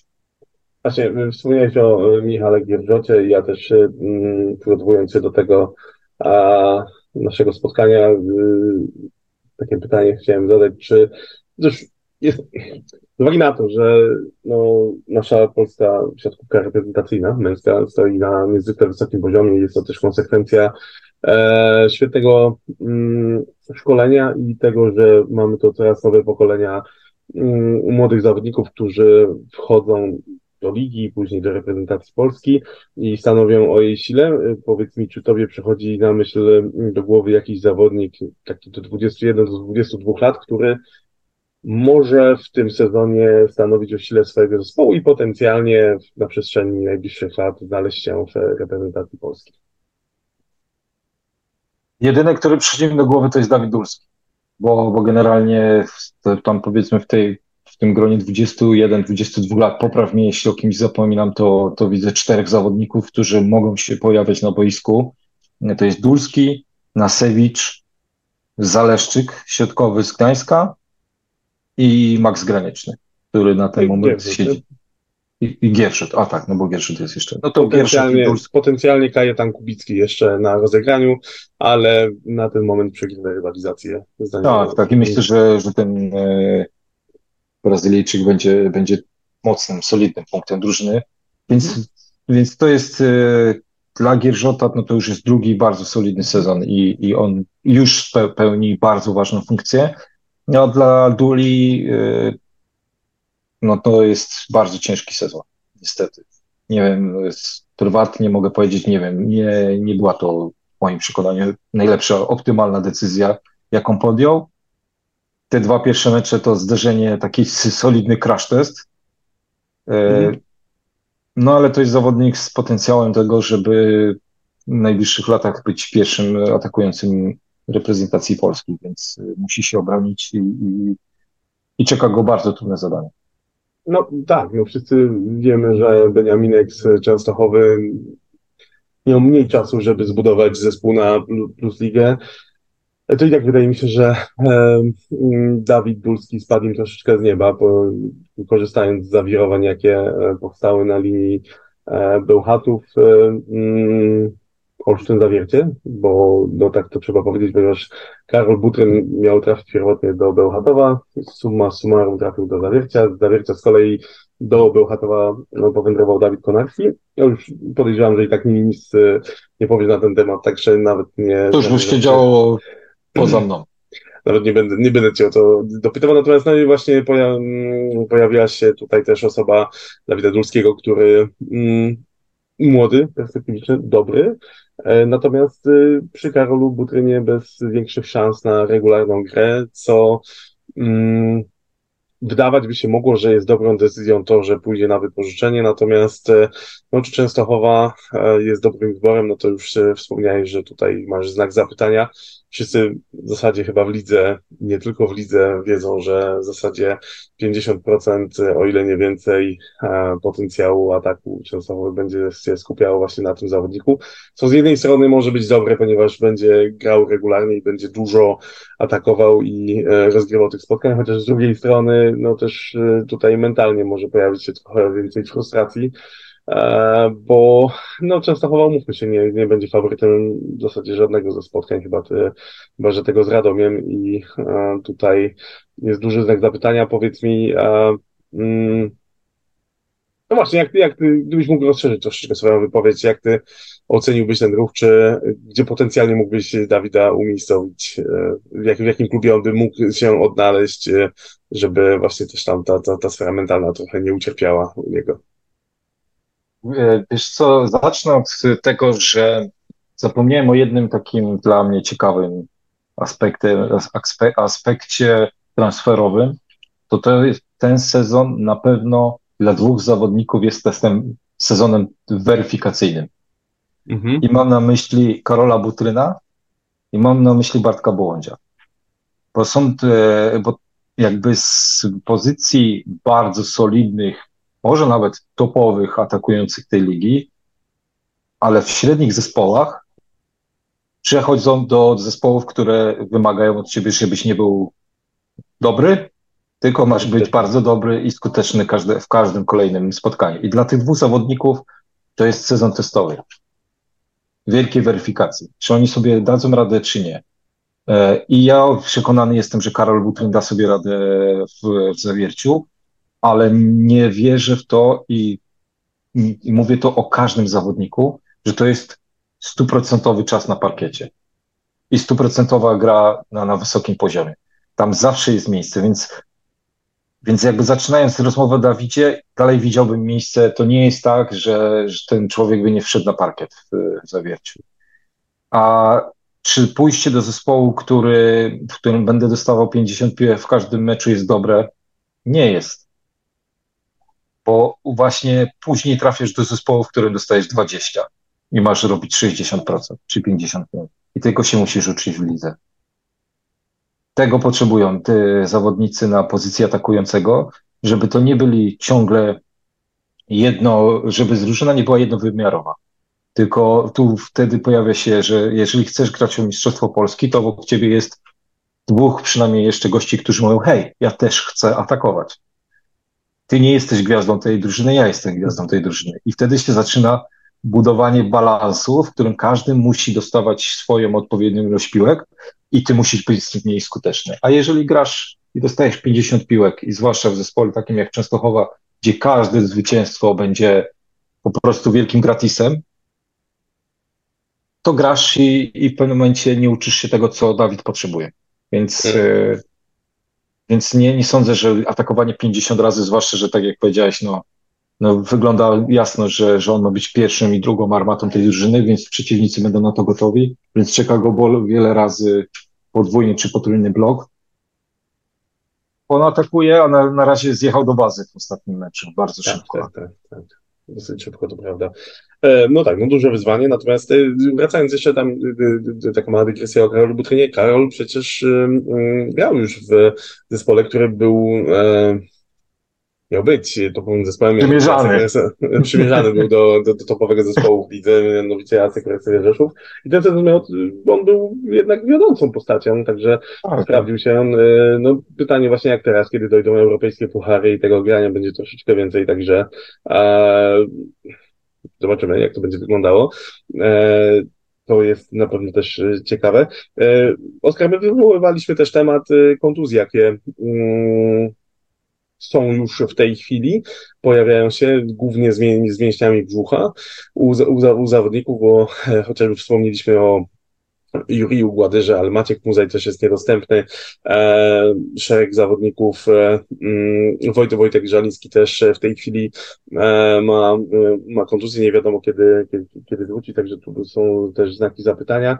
E, to jest tylko wierzchołek góry lodowej, powiedz mi z czego twoim inaczej, z czego to chyba wiemy, e, wynikają te kontuzje, natomiast czy w trakcie sezonu można jeszcze im jakoś zaradzić? Czy jest jakaś opcja, żeby tej kontuzji było jednak mniej niż niż jest do tej pory, bo Niko Szerszeń przecież też e, jest kontuzjowany, Karlicek, o którym też wspomniałeś, także tego no, zaczyna się robić naprawdę dosyć sporo. Ogólnie jest masakra. Ogólnie jest masakra, że zaczynamy sezon z takiego punktu, że e, jakby, no nie wiem, weźmy drużynę e, z poprzedniego sezonu, tam pierwszych 7, 8, to tak, Jastrzębie nie ma Gladyra, Zaksa, nie wiem, Żaliński na trybunach i wypada Janusz, tak, już w drugim meczu. Trzecia Rysowia, Błaje siedzi na trybunach. Mhm. Zawiercie, nie ma Bieńka i Kleweno. Okej, okay, Kleveno jest trochę inny, to nie jest kontuzja, tak, ale, tak, jest, tak, tak. jest, ale nie ma Bieńka, nie wypada Kalepka. E, Olsztyn, to był piąty, Olsztyn był chyba piąty, tak? E, tak, Olsztyn był piąty. Nie, ale no to już wypada szerszy, no, Warszawa. Warszawa nie ma Zlecko i Piotra Nowakowskiego. Mhm. I tak można iść dalej. W zasadzie naprawdę na palcach jednej ręki wymienisz zespoły, które nie mają kontuzji na starcie. Mhm. E, i, I Ciężko byłoby to wrzucić do worka pod tytułem, bo wszyscy są przemęczeni sezonem, bo mówimy tutaj nie tylko o kadrowiczach, ale mówimy o gościach, mm, którzy mieli jednak dwa czy trzy miesiące przerwy i nie potrafię ci odpowiedzieć na pytanie, dlaczego tak jest. Ja, ja mam, mnie się wydaje, że nie, nie mnie się, mam taki punkt widzenia, że przygotowanie fizyczne Mm, to, to, to, bardzo, tak, to, to bardzo szeroki zakres i nasi trenerzy przygotowania fizycznego w każdym z klubów to są topowi przy trenerzy przygotowania fizycznego, którzy wciąż udoskonalają swoje metody, wciąż szukają nowych trendów. I w momencie, kiedy, bo to nie chodzi tylko o ten brzuch, ale już na przykład, nie wiem, kilka lat temu ja też się zastanawiałem, zadawałem pytanie, bo w krótkim czasie w czterech, pięciu różnych miejscach na świecie siadały dwójki u zawodników. Mhm. E, I że być może światowy trend w przygotowaniu fizycznym gdzieś popełnia mały błąd. Mhm. Albo inaczej, nie ewoluuje tak, jak ewolu, ewoluuje e, intensywność grania, bo, tej, bo, to, bo to jest na pewno coś, czego też trochę książki ci nie, do, nie powiedzą. Bo my bardzo mocno e, wychodzimy poza ramy profesjonalnego sportu, takiego obciążenia w profesjonalnym sporcie bo y, no okej, okay, no dobra, no z ligi zawodowej w Stanach, tylko że tam też trochę jest inna, y, inna dietetyka, bym powiedział. Tam można robić dużo więcej niż to, co my mamy w Europie, więc być może gdzieś tu jest problem. Czegoś, kto nie widzi światowy trend, skąd albo polscy trenerzy przygotowania fizycznego po prostu nie są przygotowani do tego, jak mocno i ciężko jest w takich rozgrywkach. Może. Jak można tego zaradzić w trakcie sezonu? Ja nie widzę tu sposobu. Chodzić do kościoła i wrzucać na tacę, no. No bo, no, przed chwilą mówiłem o tym, jak wygląda życie, jak grasz o 21 mecz, tak? To wszystko ma wpływ na, na później na, na zawodników. I możesz powiedzieć, ok, oni, jakby ktoś zobaczył, jak wygląda autokar, jak się jedzie przez całą Polskę, to to są zawodnicy już kupują sobie własne materace, które możesz porozkładać w autobusie, ale to nigdy nie jest pełna regeneracja. To nie jest spanie we własnym łóżku. Własne łóżko to jest coś, co ja bardzo często o tym rozmawiam, że ludzie, którzy nie są w tym zawodzie, to nie rozumieją tego, że możesz w ciągu tygodnia spać w czterech różnych łóżkach. I każdy ma inny materac, każdy ma inną kołdrę i każdy ma inną poduszkę. I to jest stres dla ciała. Albo jesteś takim amantem po prostu. Nie odkręcajmy, nie, nie przekręcajmy tej rozmowy, nie zwracajmy tej, tej rozmowy na złe Ale tak, rozumiesz, tak. i każda rzecz, tak. Każda taka mała rzecz powoduje, że zawodnicy coraz, ma, coraz więcej mają jakiegoś mhm. stresu dookoła i ciało nie regeneruje się tak, jak się powinno, mimo że inwestowane są duże pieniądze w, w coraz większy, lepszy sprzęt, tak? Bo, bo ci zawodnicy jeżdżą z tymi swoimi zestawami od Hyper, e, Boże, jak to Hypervolt, nie tylko Hyper Ice, no i tam i tak dalej, te, te wszystkie narzędzia kompresyjne. Mhm. Ale to zawsze o tych jest... nogawkach takich. Nogawkach na przykład, tak. Tak, tak, tak, tak. tak. tak. O, y, no, nie wiem. Recovery Boost, czy jakoś to, to już teraz, tak, okay. nie, chcę, nie muszę tego pamiętać, więc nie pamiętam, nieważne. Wiemy, wiemy o czym mówię. Chodzi o to, że, że oczywiście, że oni bardzo mocno inwestują, kluby mocno inwestują, ale to dalej jest ciągle w cygańskim taborze, w autobusie, tam z powrotem musisz się regenerować. Więc będzie coraz więcej urazów. Mhm. Okej, okay. no to jest y, niepokojący trend na pewno, którego nie chcielibyśmy widzieć. Niepokojący, że... bardzo niepokojący to, że zaczynamy ligę od tak dużej ilości urazów. Mhm. Mhm. Zresztą już zeszły sezon pokazał, że e, no, na przestrzeni właśnie całej długości rozgrywek tych kontuzji była naprawdę niezliczona ilość.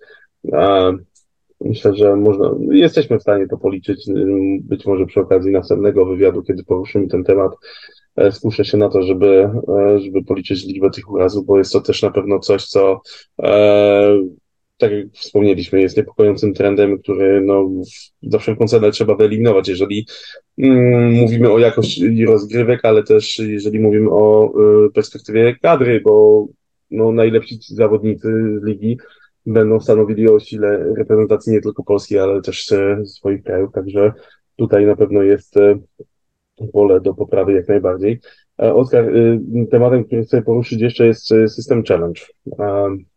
Co my możemy zrobić, żeby on wyglądał lepiej niż wygląda? Który z tych systemów jest w Twoim odczuciu najlepszy?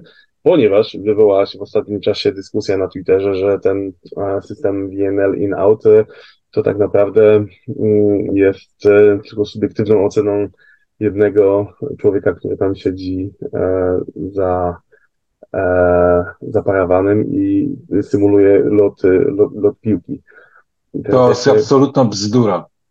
Jak to wygląda? System, system in-out to jest ogromny algorytm, który budowany przez, jeśli wydaje wiele miesięcy, który mm, oczywiście wymaga ludzkiej interwencji pod tytułem trzeba skalibrować wszystkie kamery, e, odpowiednie linie, e, żeby, żeby on funkcjonował bardzo, do, bardzo precyzyjnie. Natomiast tam nie ma żadnej e, ingerencji ludzkiej w postaci in-out.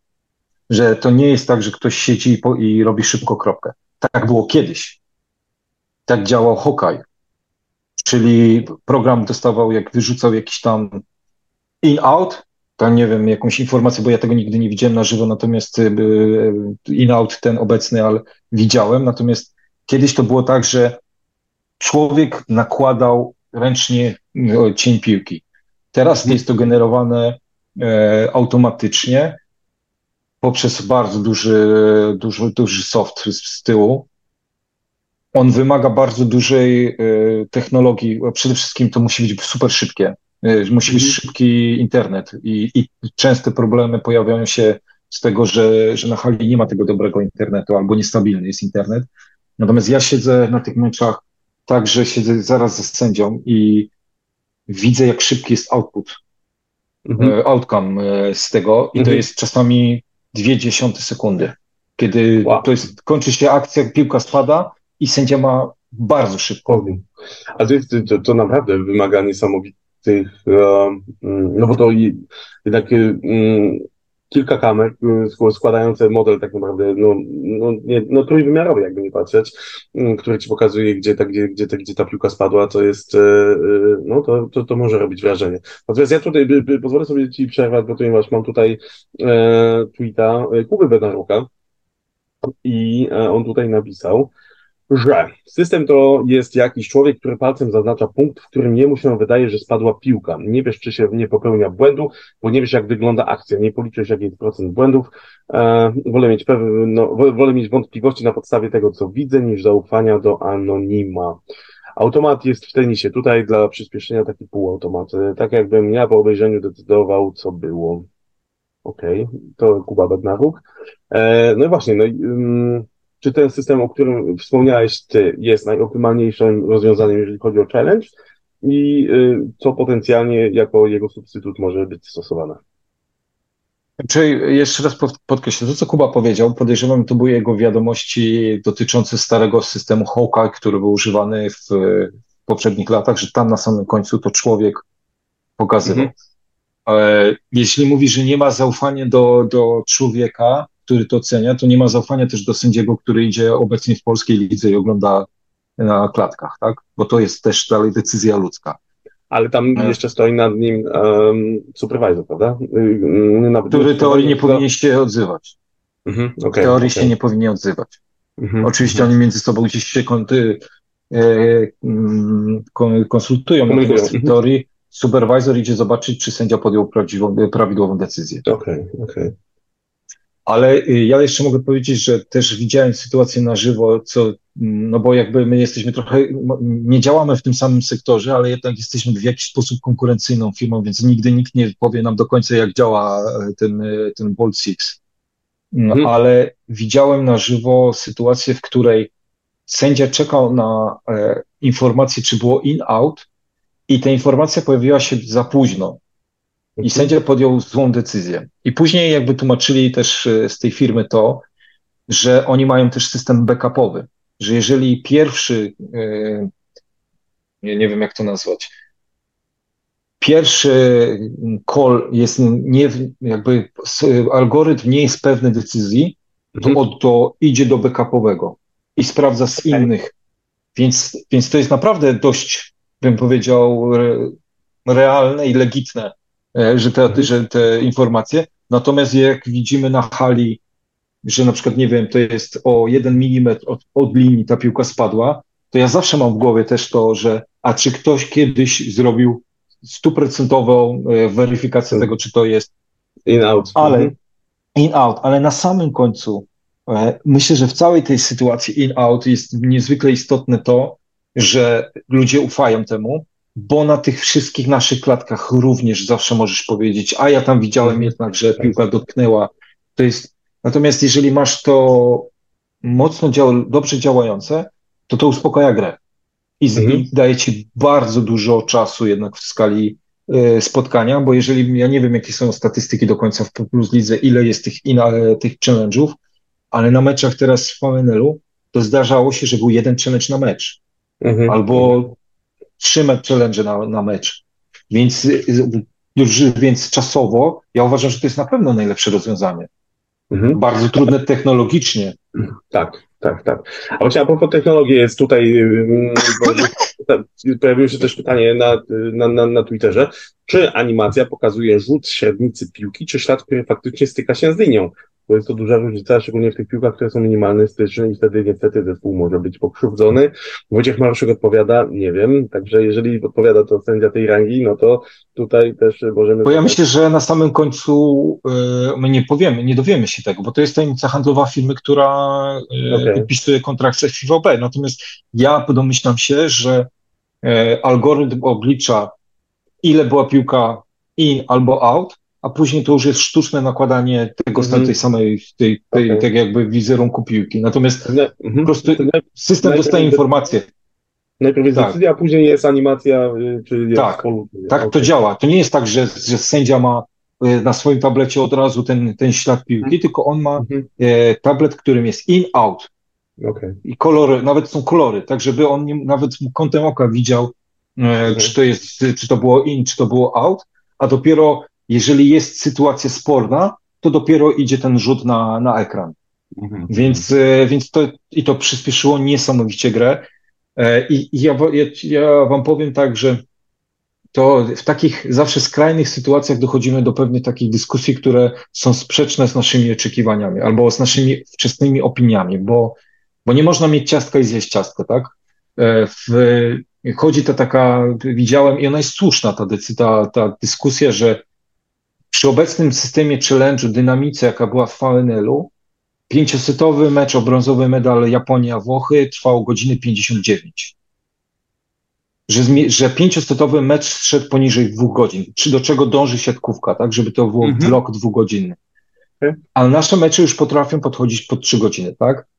I mówisz, to ja, to ja chcę taką wersję dynamiczniejszą. A później idziesz i włączasz, przełączasz się z Plus Ligi, nie wiem, na Ligę Mistrzów, gdzie nie możesz sprawdzić całej akcji na challenge'u, tylko Tak, możesz wziąć ostatnią akcję, Mhm. Tak, tak, tak. tak. konkretną, albo przerwać akcję.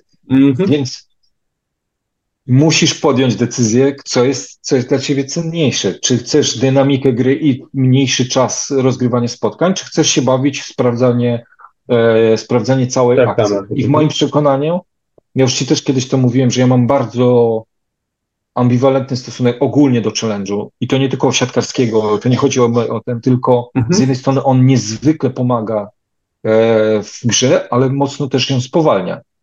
I ja, mhm. patrząc teraz w ten, to ja, ja bym się skłaniał ku temu, co jest na międzynarodowych rozgrywkach.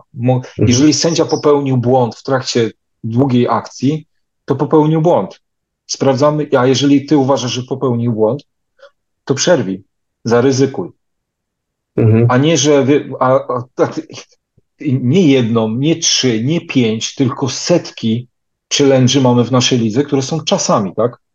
Mhm. Nie, mam, nie mam wykorzystanych, yy, mam wykorzystane już dwa timeouty. Tak, tak, tak. Akcja, piłka przyleciała, przyleciała siedem razy nad siatką. To ja biorę challenge i mówię, sprawdź tam, bo chyba w pierwszej albo w drugiej wymianie była siatka. Mhm. I gra stoi na trzy minuty. Tak. Więc, więc y, technologicznie ja wiem, że, że idzie, że ten, to, to in-out to jest początek dopiero jakichś tam pomysłów na to, żeby to zautomatyzować. Z drugiej strony dwa dni, trzy dni temu oglądałem mecz hokeja e, mojego ulubionego Black Hawks i, i po 35 sekundach anulowano gola. Znaczy anulowano gola, bo 35 sekund wcześniej ktoś popełnił spalonego. Mhm. I, ta, I nawet na antenie też była na temat tego dy, dyskusja. Dyskusja. Przepisy przepisami i zgodnie z przepisami mecz gol powinien być anulowany, ale zabija to sport.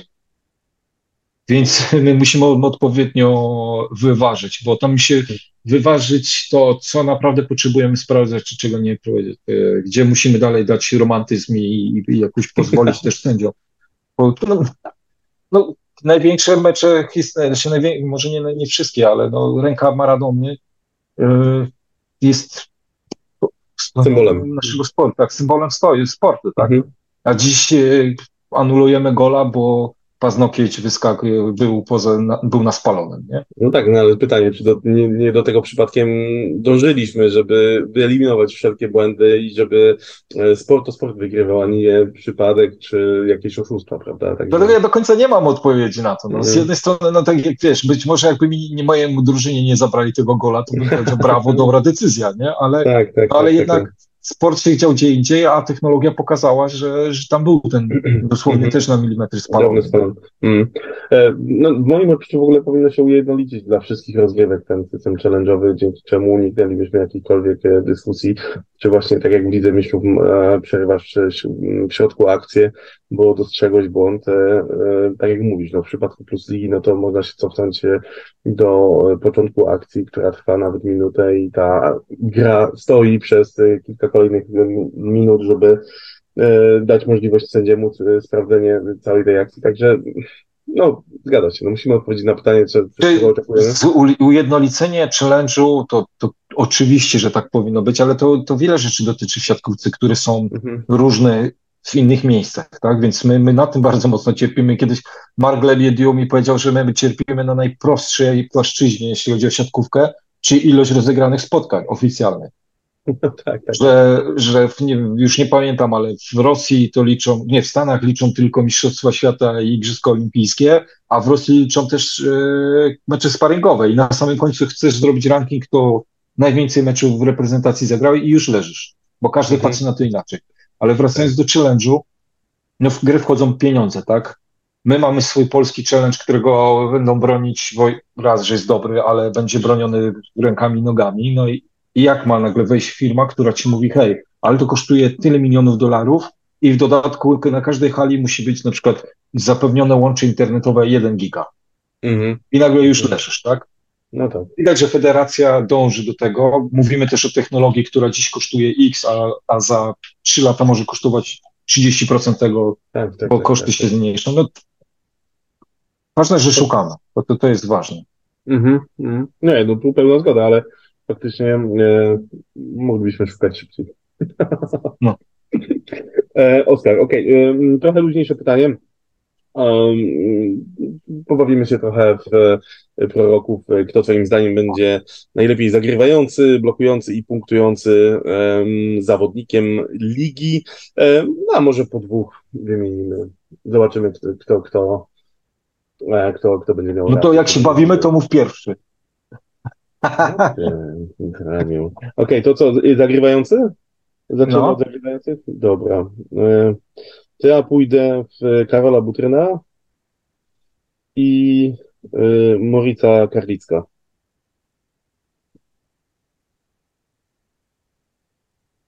Bartosz Kwolek,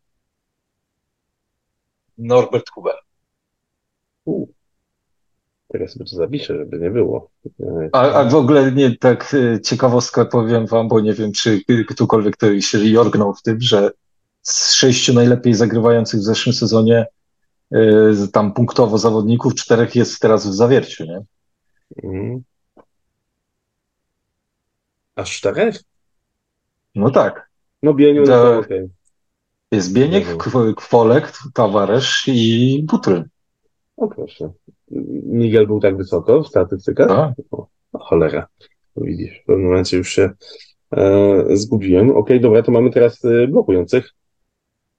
Nie, to proste jest. Huber, Eee. A to dla, dlatego chcesz pierwszy mówić, tak? Dobra, no Tak, bo już wiesz, bo on już 12 lat stukał w trzech meczach, więc... No, ale na drugim miejscu już będę miał trudniej, ale... E...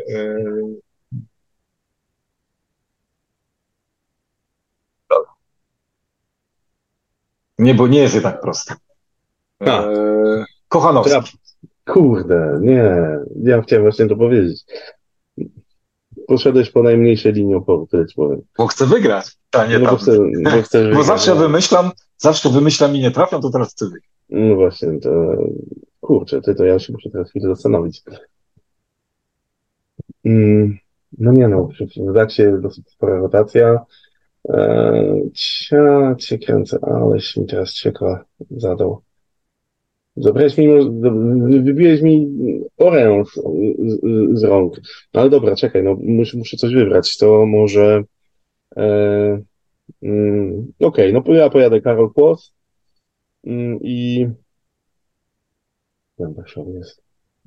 Tam też jest rotacja, no bez sensu. Mm, mm, mm Pozwolę ci punktujących pierwszy.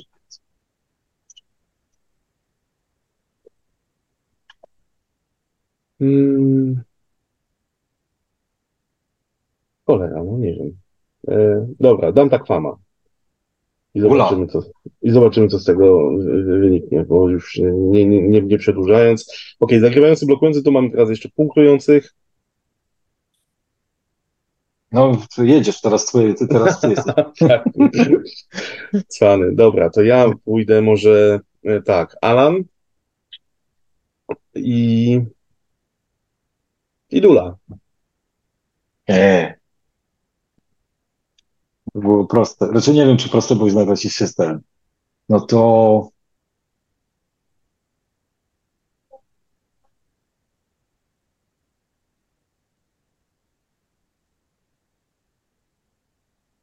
nie pamiętam jak on się nazywa, Aquaman z Radomia. e, e, Melianat. Melianat. I Homer z Radomia. Ja nie jestem w stanie zapamiętać tego jego nazwiska, ale, to, ale wtedy wszyscy wiedzą. E, I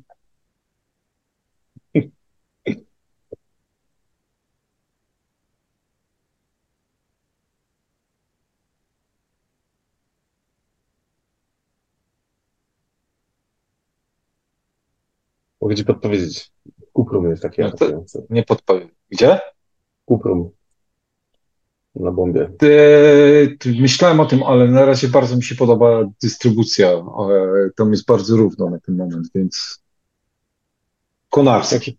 A, O cholera, no to powiem ci, tu, tu mnie trochę zaskoczyłeś. Ale zobaczymy koniec. Siebie też, ale... Zobaczymy na koniec sezonu, kto, czy, kto, czy któryś z nas coś trafił. No myślę, że Norbert Huber tutaj jest faworytem jednak e, i bycia najlepiej zagrywającym, jak i blokującym. Pytanie, jak szybko Bieniu się pozbiera i e, jaki będzie miał... To nie nadgonił. No może już mieć, już, może już mieć e, faktycznie taką stratę nie do odrobienia. Ostatnie jest pytanie od Maćka Tietjańca, mianowicie kto będzie grał w Twoim odczuciu najbardziej techniczną, najbardziej fizyczną i najbardziej kombinacyjną grę w lidze? Kto będzie, grał, nie, kto, kto, będzie grał najbardziej, tak, która z drużyn będzie grała najbardziej technicznie, która z drużyn będzie grała najbardziej fizycznie, a która najbardziej kombinacyjnie w Plus Lidze. Kombinacyjnie to mamy, że łączymy i technikę, i siłę, czy kombinację, że będzie to... Finezja, finezyjnie chyba bardziej taki lepszy. Okay. Kombi, też tego typu. Najbardziej technicznie, no to, to, to, ciężko jest zawsze ocenić, no ale to, to myślę, że Zaksa, a może Aluron będzie na drugim. E, najbardziej siłową siatkówkę to Resowia, czy się nic nie zmieni. Albo barką e, karzane. Albo barką karzane, tak. E, a najbardziej kombinacyjną, no to ślep Suwałki, tu się chyba też nic nie zmieni. O, a ja, ja na pierwszym, mm, pierwsze co mi przyszło do głowy to nie Suwałki, a Warszawa. Mm. No właśnie, bo tutaj jest, to jest też, okej, okay, rozumiem twój punkt widzenia, ale to jest tak szerokie pojęcie kombinacji no tak, tak, tak. także najbardziej szaloną siatkówkę będzie mi się wydaje grała e, drużyna z Suwałk. No tak, no Sanchez lubi bardzo e, szybciutko grać. A to jest e, ciekawe, bo w sumie e, osta mm, ostatnio w meczu projektu byli mm, ludzie, którzy oglądali, e, mogli zauważyć właśnie takie zbiegnięcia na trzy czwarte z lewego skrzydła Artura Szalpuka. E, z kolei Dwa tygodnie temu miałem przyjemność rozmawiać z Marcinem Januszem, który, który mówi, że jednak się odchodzi od tego typu rzeczy po to, żeby nie zawężać trochę e, pola ataku. Jakie jest Twoje zdanie na ten temat? Czy, no to jest oczywiście efektowne. Dla kibiców niezwykle e, fajnie jest takie rzeczy oglądać, bo są te, te zagrania, jak już wychodzą, no to, to są naprawdę mm, e, dużej urody, natomiast e, z efektywnością no, jest różnie. Jakie jest Twoje zdanie na ten temat? Czy powinniśmy trochę jeszcze bardziej kombinować, czy raczej y, tego typu gra jest y, mm, przeznaczona dla drużyn, które e, no, mogą jechać właśnie na takim na takiej finezji, na, na takim totalnym luzie, żeby zaskoczyć rywala. Jakie jest twoje zdanie na ten temat? No, odchodzi się od y, grania tego. Zwróć uwagę, że już nawet azjatyckie zespoły nie grają tego. Kiedyś to było jednak, jak domena tamtej, tamtej części świata, że się tak grało. A dlaczego tak jest? A, po pierwsze, e, blok stał się bardzo e, solidny i przede wszystkim odpowiedzialność zawodników na siatce się zmieniła. Kiedyś to było lewoskrzydłowy na, na tej antence, prawoskrzydłowy na tej antence, a środkowy biega lewo-prawo. Tak. A teraz jest jednak e, wiele zespołów zawęża pozycje tak. startowe tak, że, że ewidentnie w momencie, w którym zagrasz wolską piłkę, a środkowy się nie zawiesi, to masz piłkę na zabicie. To jest taki chyba naj, najbardziej, najprostsze. E, a ja ci powiem jeszcze taką ciekawostkę z pięciu czy sześciu lat e, temu, że mm, na taką połówkę zszedł kiedyś Dominik Witczak, o którym już dzisiaj mówiłem, e, bo się umówił z rozgrywającym, ale nie wiedział o tym nikt inny w zespole. I ten Dominik nie, nie przekazali środkowemu? Y, nie, akurat tu chodziło o Kevina Tilly, który w powietrzu zderzył się z Dominikiem, bo on wyskoczył do pipa. Mhm. E, I skończyło się, że Kevin nie zagrał do końca, nie grał do końca sezonu, bo miał uszkodzony stożek rotatorów. E, a dlaczego o tym mówię? Bo pipe stał się dużo ważniejszy mhm. w siatkówce, przede wszystkim męskiej, o czym bo o nim mówimy. I teraz te przestrzenie na siatce są e, tak małe już teraz, że te mhm. wszystkie momenty zbiegania to powodują, że ktoś musiałby nie jeździć. Tak. I jest kolizja i, i to wszystko powoduje, że się od tego odchodzi. Oczywiście od czasu do czasu, zwłaszcza jak drużyny mają jakiś tam flow, że już są na takim rozgrzanym, e, na takiej rozgrzanej patelni, no to wtedy, wtedy sobie pozwalają, no bo w teorii to może być atak bez bloku i można się zameldować tam w dwa metry, ale mhm. jeśli nie zgubisz bloku, a ten blok jest naprawdę coraz lepszy globalnie, no to, to wtedy już nie masz szansy się wyratować de facto. Mhm. E, I to są wtedy niezłe buty, więc nie, no nie gra się, nie gra się. Gra się w kontrach, czasami mm, atakujący niektórzy. Ja myślę, że, że rzecz, którą ciężko dostrzec, to są czasami szerokości piłek e, dla poszczególnych graczy, które są wywoływane już przez samych zwłaszcza w kontrze atakujący, że on chodzi na piłkę na antenkę lub, do, lub węższą, ale to są, to nie mówimy o różnicy dwóch metrów, to, to mówimy o różnicy pół metra. Mhm. Przy dobrych rozgrywających e, to, to jest grane, że mhm. zmieniają miejsce piłki, ale to nie jest dostrzegalne na pierwszy rzut oka. To Marcin Janusz Łukaszem Kaczmarkiem często tak gra. To jest też, to mo można zauważyć w grze Zaksy, ale też no, w ostatnim czasie kadry Polski. Mm, jest jeszcze jedno pytanie od Maćka Titiańca. Pozwól, że ja przeczytam. A mianowicie, um, Oskar, od czego zaczynasz analizę przeciwnika? Od czego zaczynałeś analizę przeciwnika? I co dla ciebie było najważniejsze właśnie w tejże analizie przeciwnika? Zawsze najpierw oglądałem trzy mecze, dwa, trzy mecze. Najpierw mhm. szukałem pierwszego takiego, nie wiem, pierwszego, pierwszego wrażenia. Chciałem wiedzieć w ogóle, co jest silną, mocną E, mocną stroną, a coś słabą stroną drużyny i, i dopiero później przychodziłem do liczb. Zawsze zacząłem, zawsze, zawsze interesowało mnie najpierw jednak wideo. Ale to mhm. też bierze się z tego, że, że ja tych spotkań w życiu widziałem tak dużo, że, że oglądając jeden, jeden mecz, to ja już mam nawet spore pojęcie na temat tego, jak rozgrywający gra, ale to po prostu bierze się z doświadczenia. A dla mnie zawsze najważniejsze było rozumieć, gdzie są słabe i, i mocne strony danego rywala i jak będzie, może wyglądać mecz. Mhm. Okej, okay, dziękuję. E, mm, nie, nie, wiesz, to nie, nie rozkręcam się, bo to jest e, dwugodzinny, tak. tak, tak, dwugodzinny epizod w moim życiu znowu. Się być, mo być może o samej analizie setkacji zrobimy kiedyś osobny odcinek, który nie będzie dotyczył żadnych rozgrywek, który będzie taką pigułką wiedzy dla ludzi, ale to przy Twojej zgodzie i w innym, w innym czasie. E, Oskar, 1 listopada w Lozanie będzie, odbędzie się spotkanie mm, szefów e, ligi. To jest spotkanie, które mm, dawno nie było e, organizowane i tutaj jest informacja od prezesa naszego PLS-u, rodzimego pana Artura Popko, on mówi, że, mówi na ten temat e, coś takiego. E, jeżeli będą znane daty i tak jak zakładamy, będą one obowiązywały sztywno, to my również możemy się dostosować. Ilość klubów, system grania, tak żeby to było stabilne na 4 lata. W tej chwili dbając o reprezentację, o to, że faktycznie możemy coś wygrać w Igrzyskach Olimpijskich, jest to kompromis. Myślę, że będąc poważną dyscypliną, nie ma miejsca na kompromis walki o terminarz, tylko normalny plan spotkań, w którym wszyscy wiedzą, na czym stoją, jak się przygotować, bo w tym momencie w siatkówce 16 osób gra cały rok, a 300 osób czeka na tę wspomnianą szesnastkę. To jest e, poważny e, problem. Tu jest jeszcze informacja e, taka, dawno nie było takiego oficjalnego spotkania, FIPOB ma już pomysł na kalendarz. Rozmawialiśmy o nim również jako polski związek. Teraz kolejnym elementem jest uporządkowanie kalendarza klubowego, z którym mamy problemy. My dbając o reprezentację poszliśmy na rękę naszemu selekcjonerowi. E, Okej, okay. przyspieszyliśmy rozgrywki po to, żeby zawodnicy złapali oddech najważniejszą imprezę, jakie są Igrzyska Olimpijskie. Powiedz mi, czy czego ty byś oczekiwał po takim spotkaniu i czy faktycznie możemy liczyć na jakąś realną zmianę, mm, jeżeli chodzi o kalendarz, no bo to już dyskutowaliśmy na wielu płaszczyznach na ten temat, to jest to jego za dużo. Czego ja bym oczekiwał? E, raczej ja spodziewam się, w którą stronę to pójdzie, bo, bo jednak od jakiegoś czasu głośniej lub ciszej mówiono o tym, że siatkówka pójdzie w stronę okienek interkontynentalnych mhm. w trakcie rozgrywek, czyli e, to nie będzie okres reprezentacyjny i okres ligowy, tylko raczej wymieszane, że po prostu gdzieś sztywno datne, że od tego do tego e, nie wiem, mają się odbyć Mistrzostwa Świata, ale to czy, czy kwalifikacje, czy cokolwiek, ale w trakcie sezonu ligowego. Mhm.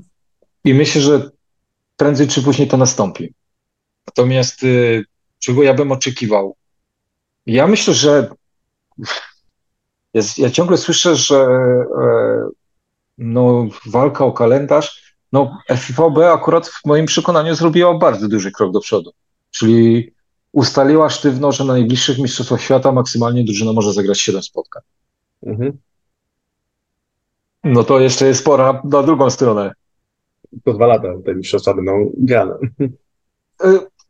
Tak, tak, to jest. Natomiast e, co ja chciałem powiedzieć, no to teraz e, też ligi się muszą dostosować do tego, że e, to nie, to nie działa tylko w jedną stronę, że to się mhm. federacje światowe muszą dopasowywać, bo, bo to jednak wciąż pamiętajmy, że popularność siatkówki nie bierze się z meczu, nie, nie będę mówił jakiegoś dwóch zespołów z Plus żeby ich nie urazić, ale z meczów reprezentacyjnych, tak?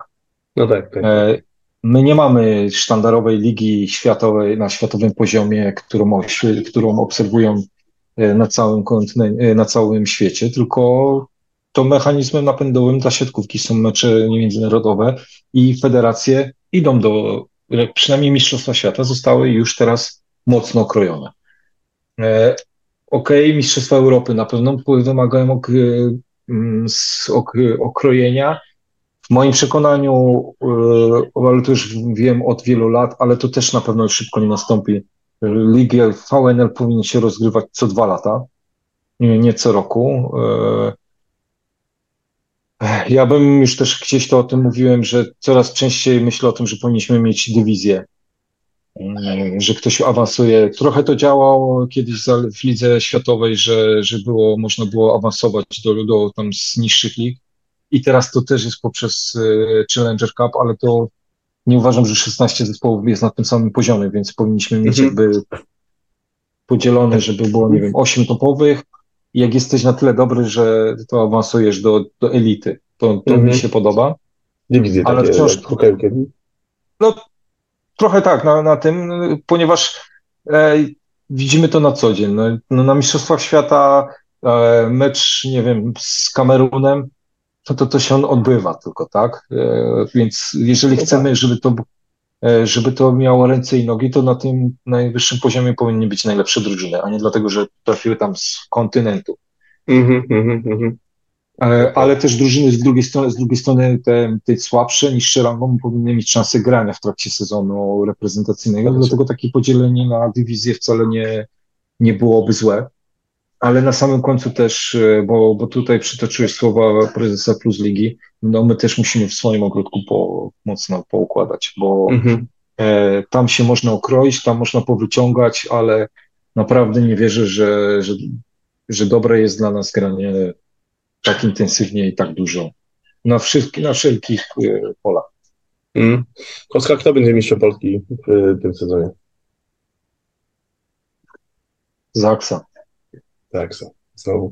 A myśli, że y, no inaczej, no trzy razy z rzędu zdobyli Ligę Mistrzów, także na pewno czwarty raz też są w stanie y, tą Ligę Mistrzów zdobyć. Eee, Wróżysz jakiś sukces w europejskich pucharach polskiemu klubowi? My no, życzę bardzo mocno zawierciu, e, okay. żeby zdobyli puchar, e, ale oczywiście nie no, każdy z tych trzech naszych zespołów, ja powiedziałem, że Zaksa, bo gdzieś tam mam jakieś logiczne wyjaśnienia, dlaczego E, dlaczego oni powinni zdobyć Mistrzostwo Polski, ale jeśli to będzie w tym wypadku biorę tą grupę tylko trzech ligo, uczestników Ligi Mistrzów. Jeżeli to będzie Jastrzębie czy będzie Rysowia, to nie, nie popełniłbym ogromnego błędu, mówiąc, że, że się, a, a oni będą grali w Lidze Mistrzów. Więc te, każda z tych drużyn e, ma szansę coś dużego zrobić. E, to znowu może być polski finał. Mhm.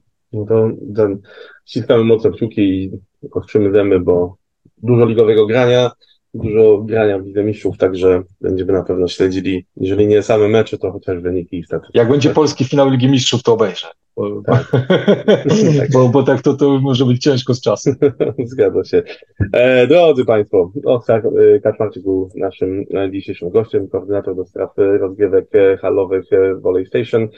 Dziękuję Ci uprzejmie, Oskarze, po raz kolejny za przemiłą rozmowę i Twoje fachowe oko. Mm, cieszę się, że mogłem znowu z Tobą porozmawiać. Dziękuję bardzo. Ja też się cieszę, że znowu dostałem zaproszenie. E, no i co? Mam nadzieję, że się podobało. Do usłyszenia. Również mam taką nadzieję, także wszystkiego dobrego i do zobaczenia.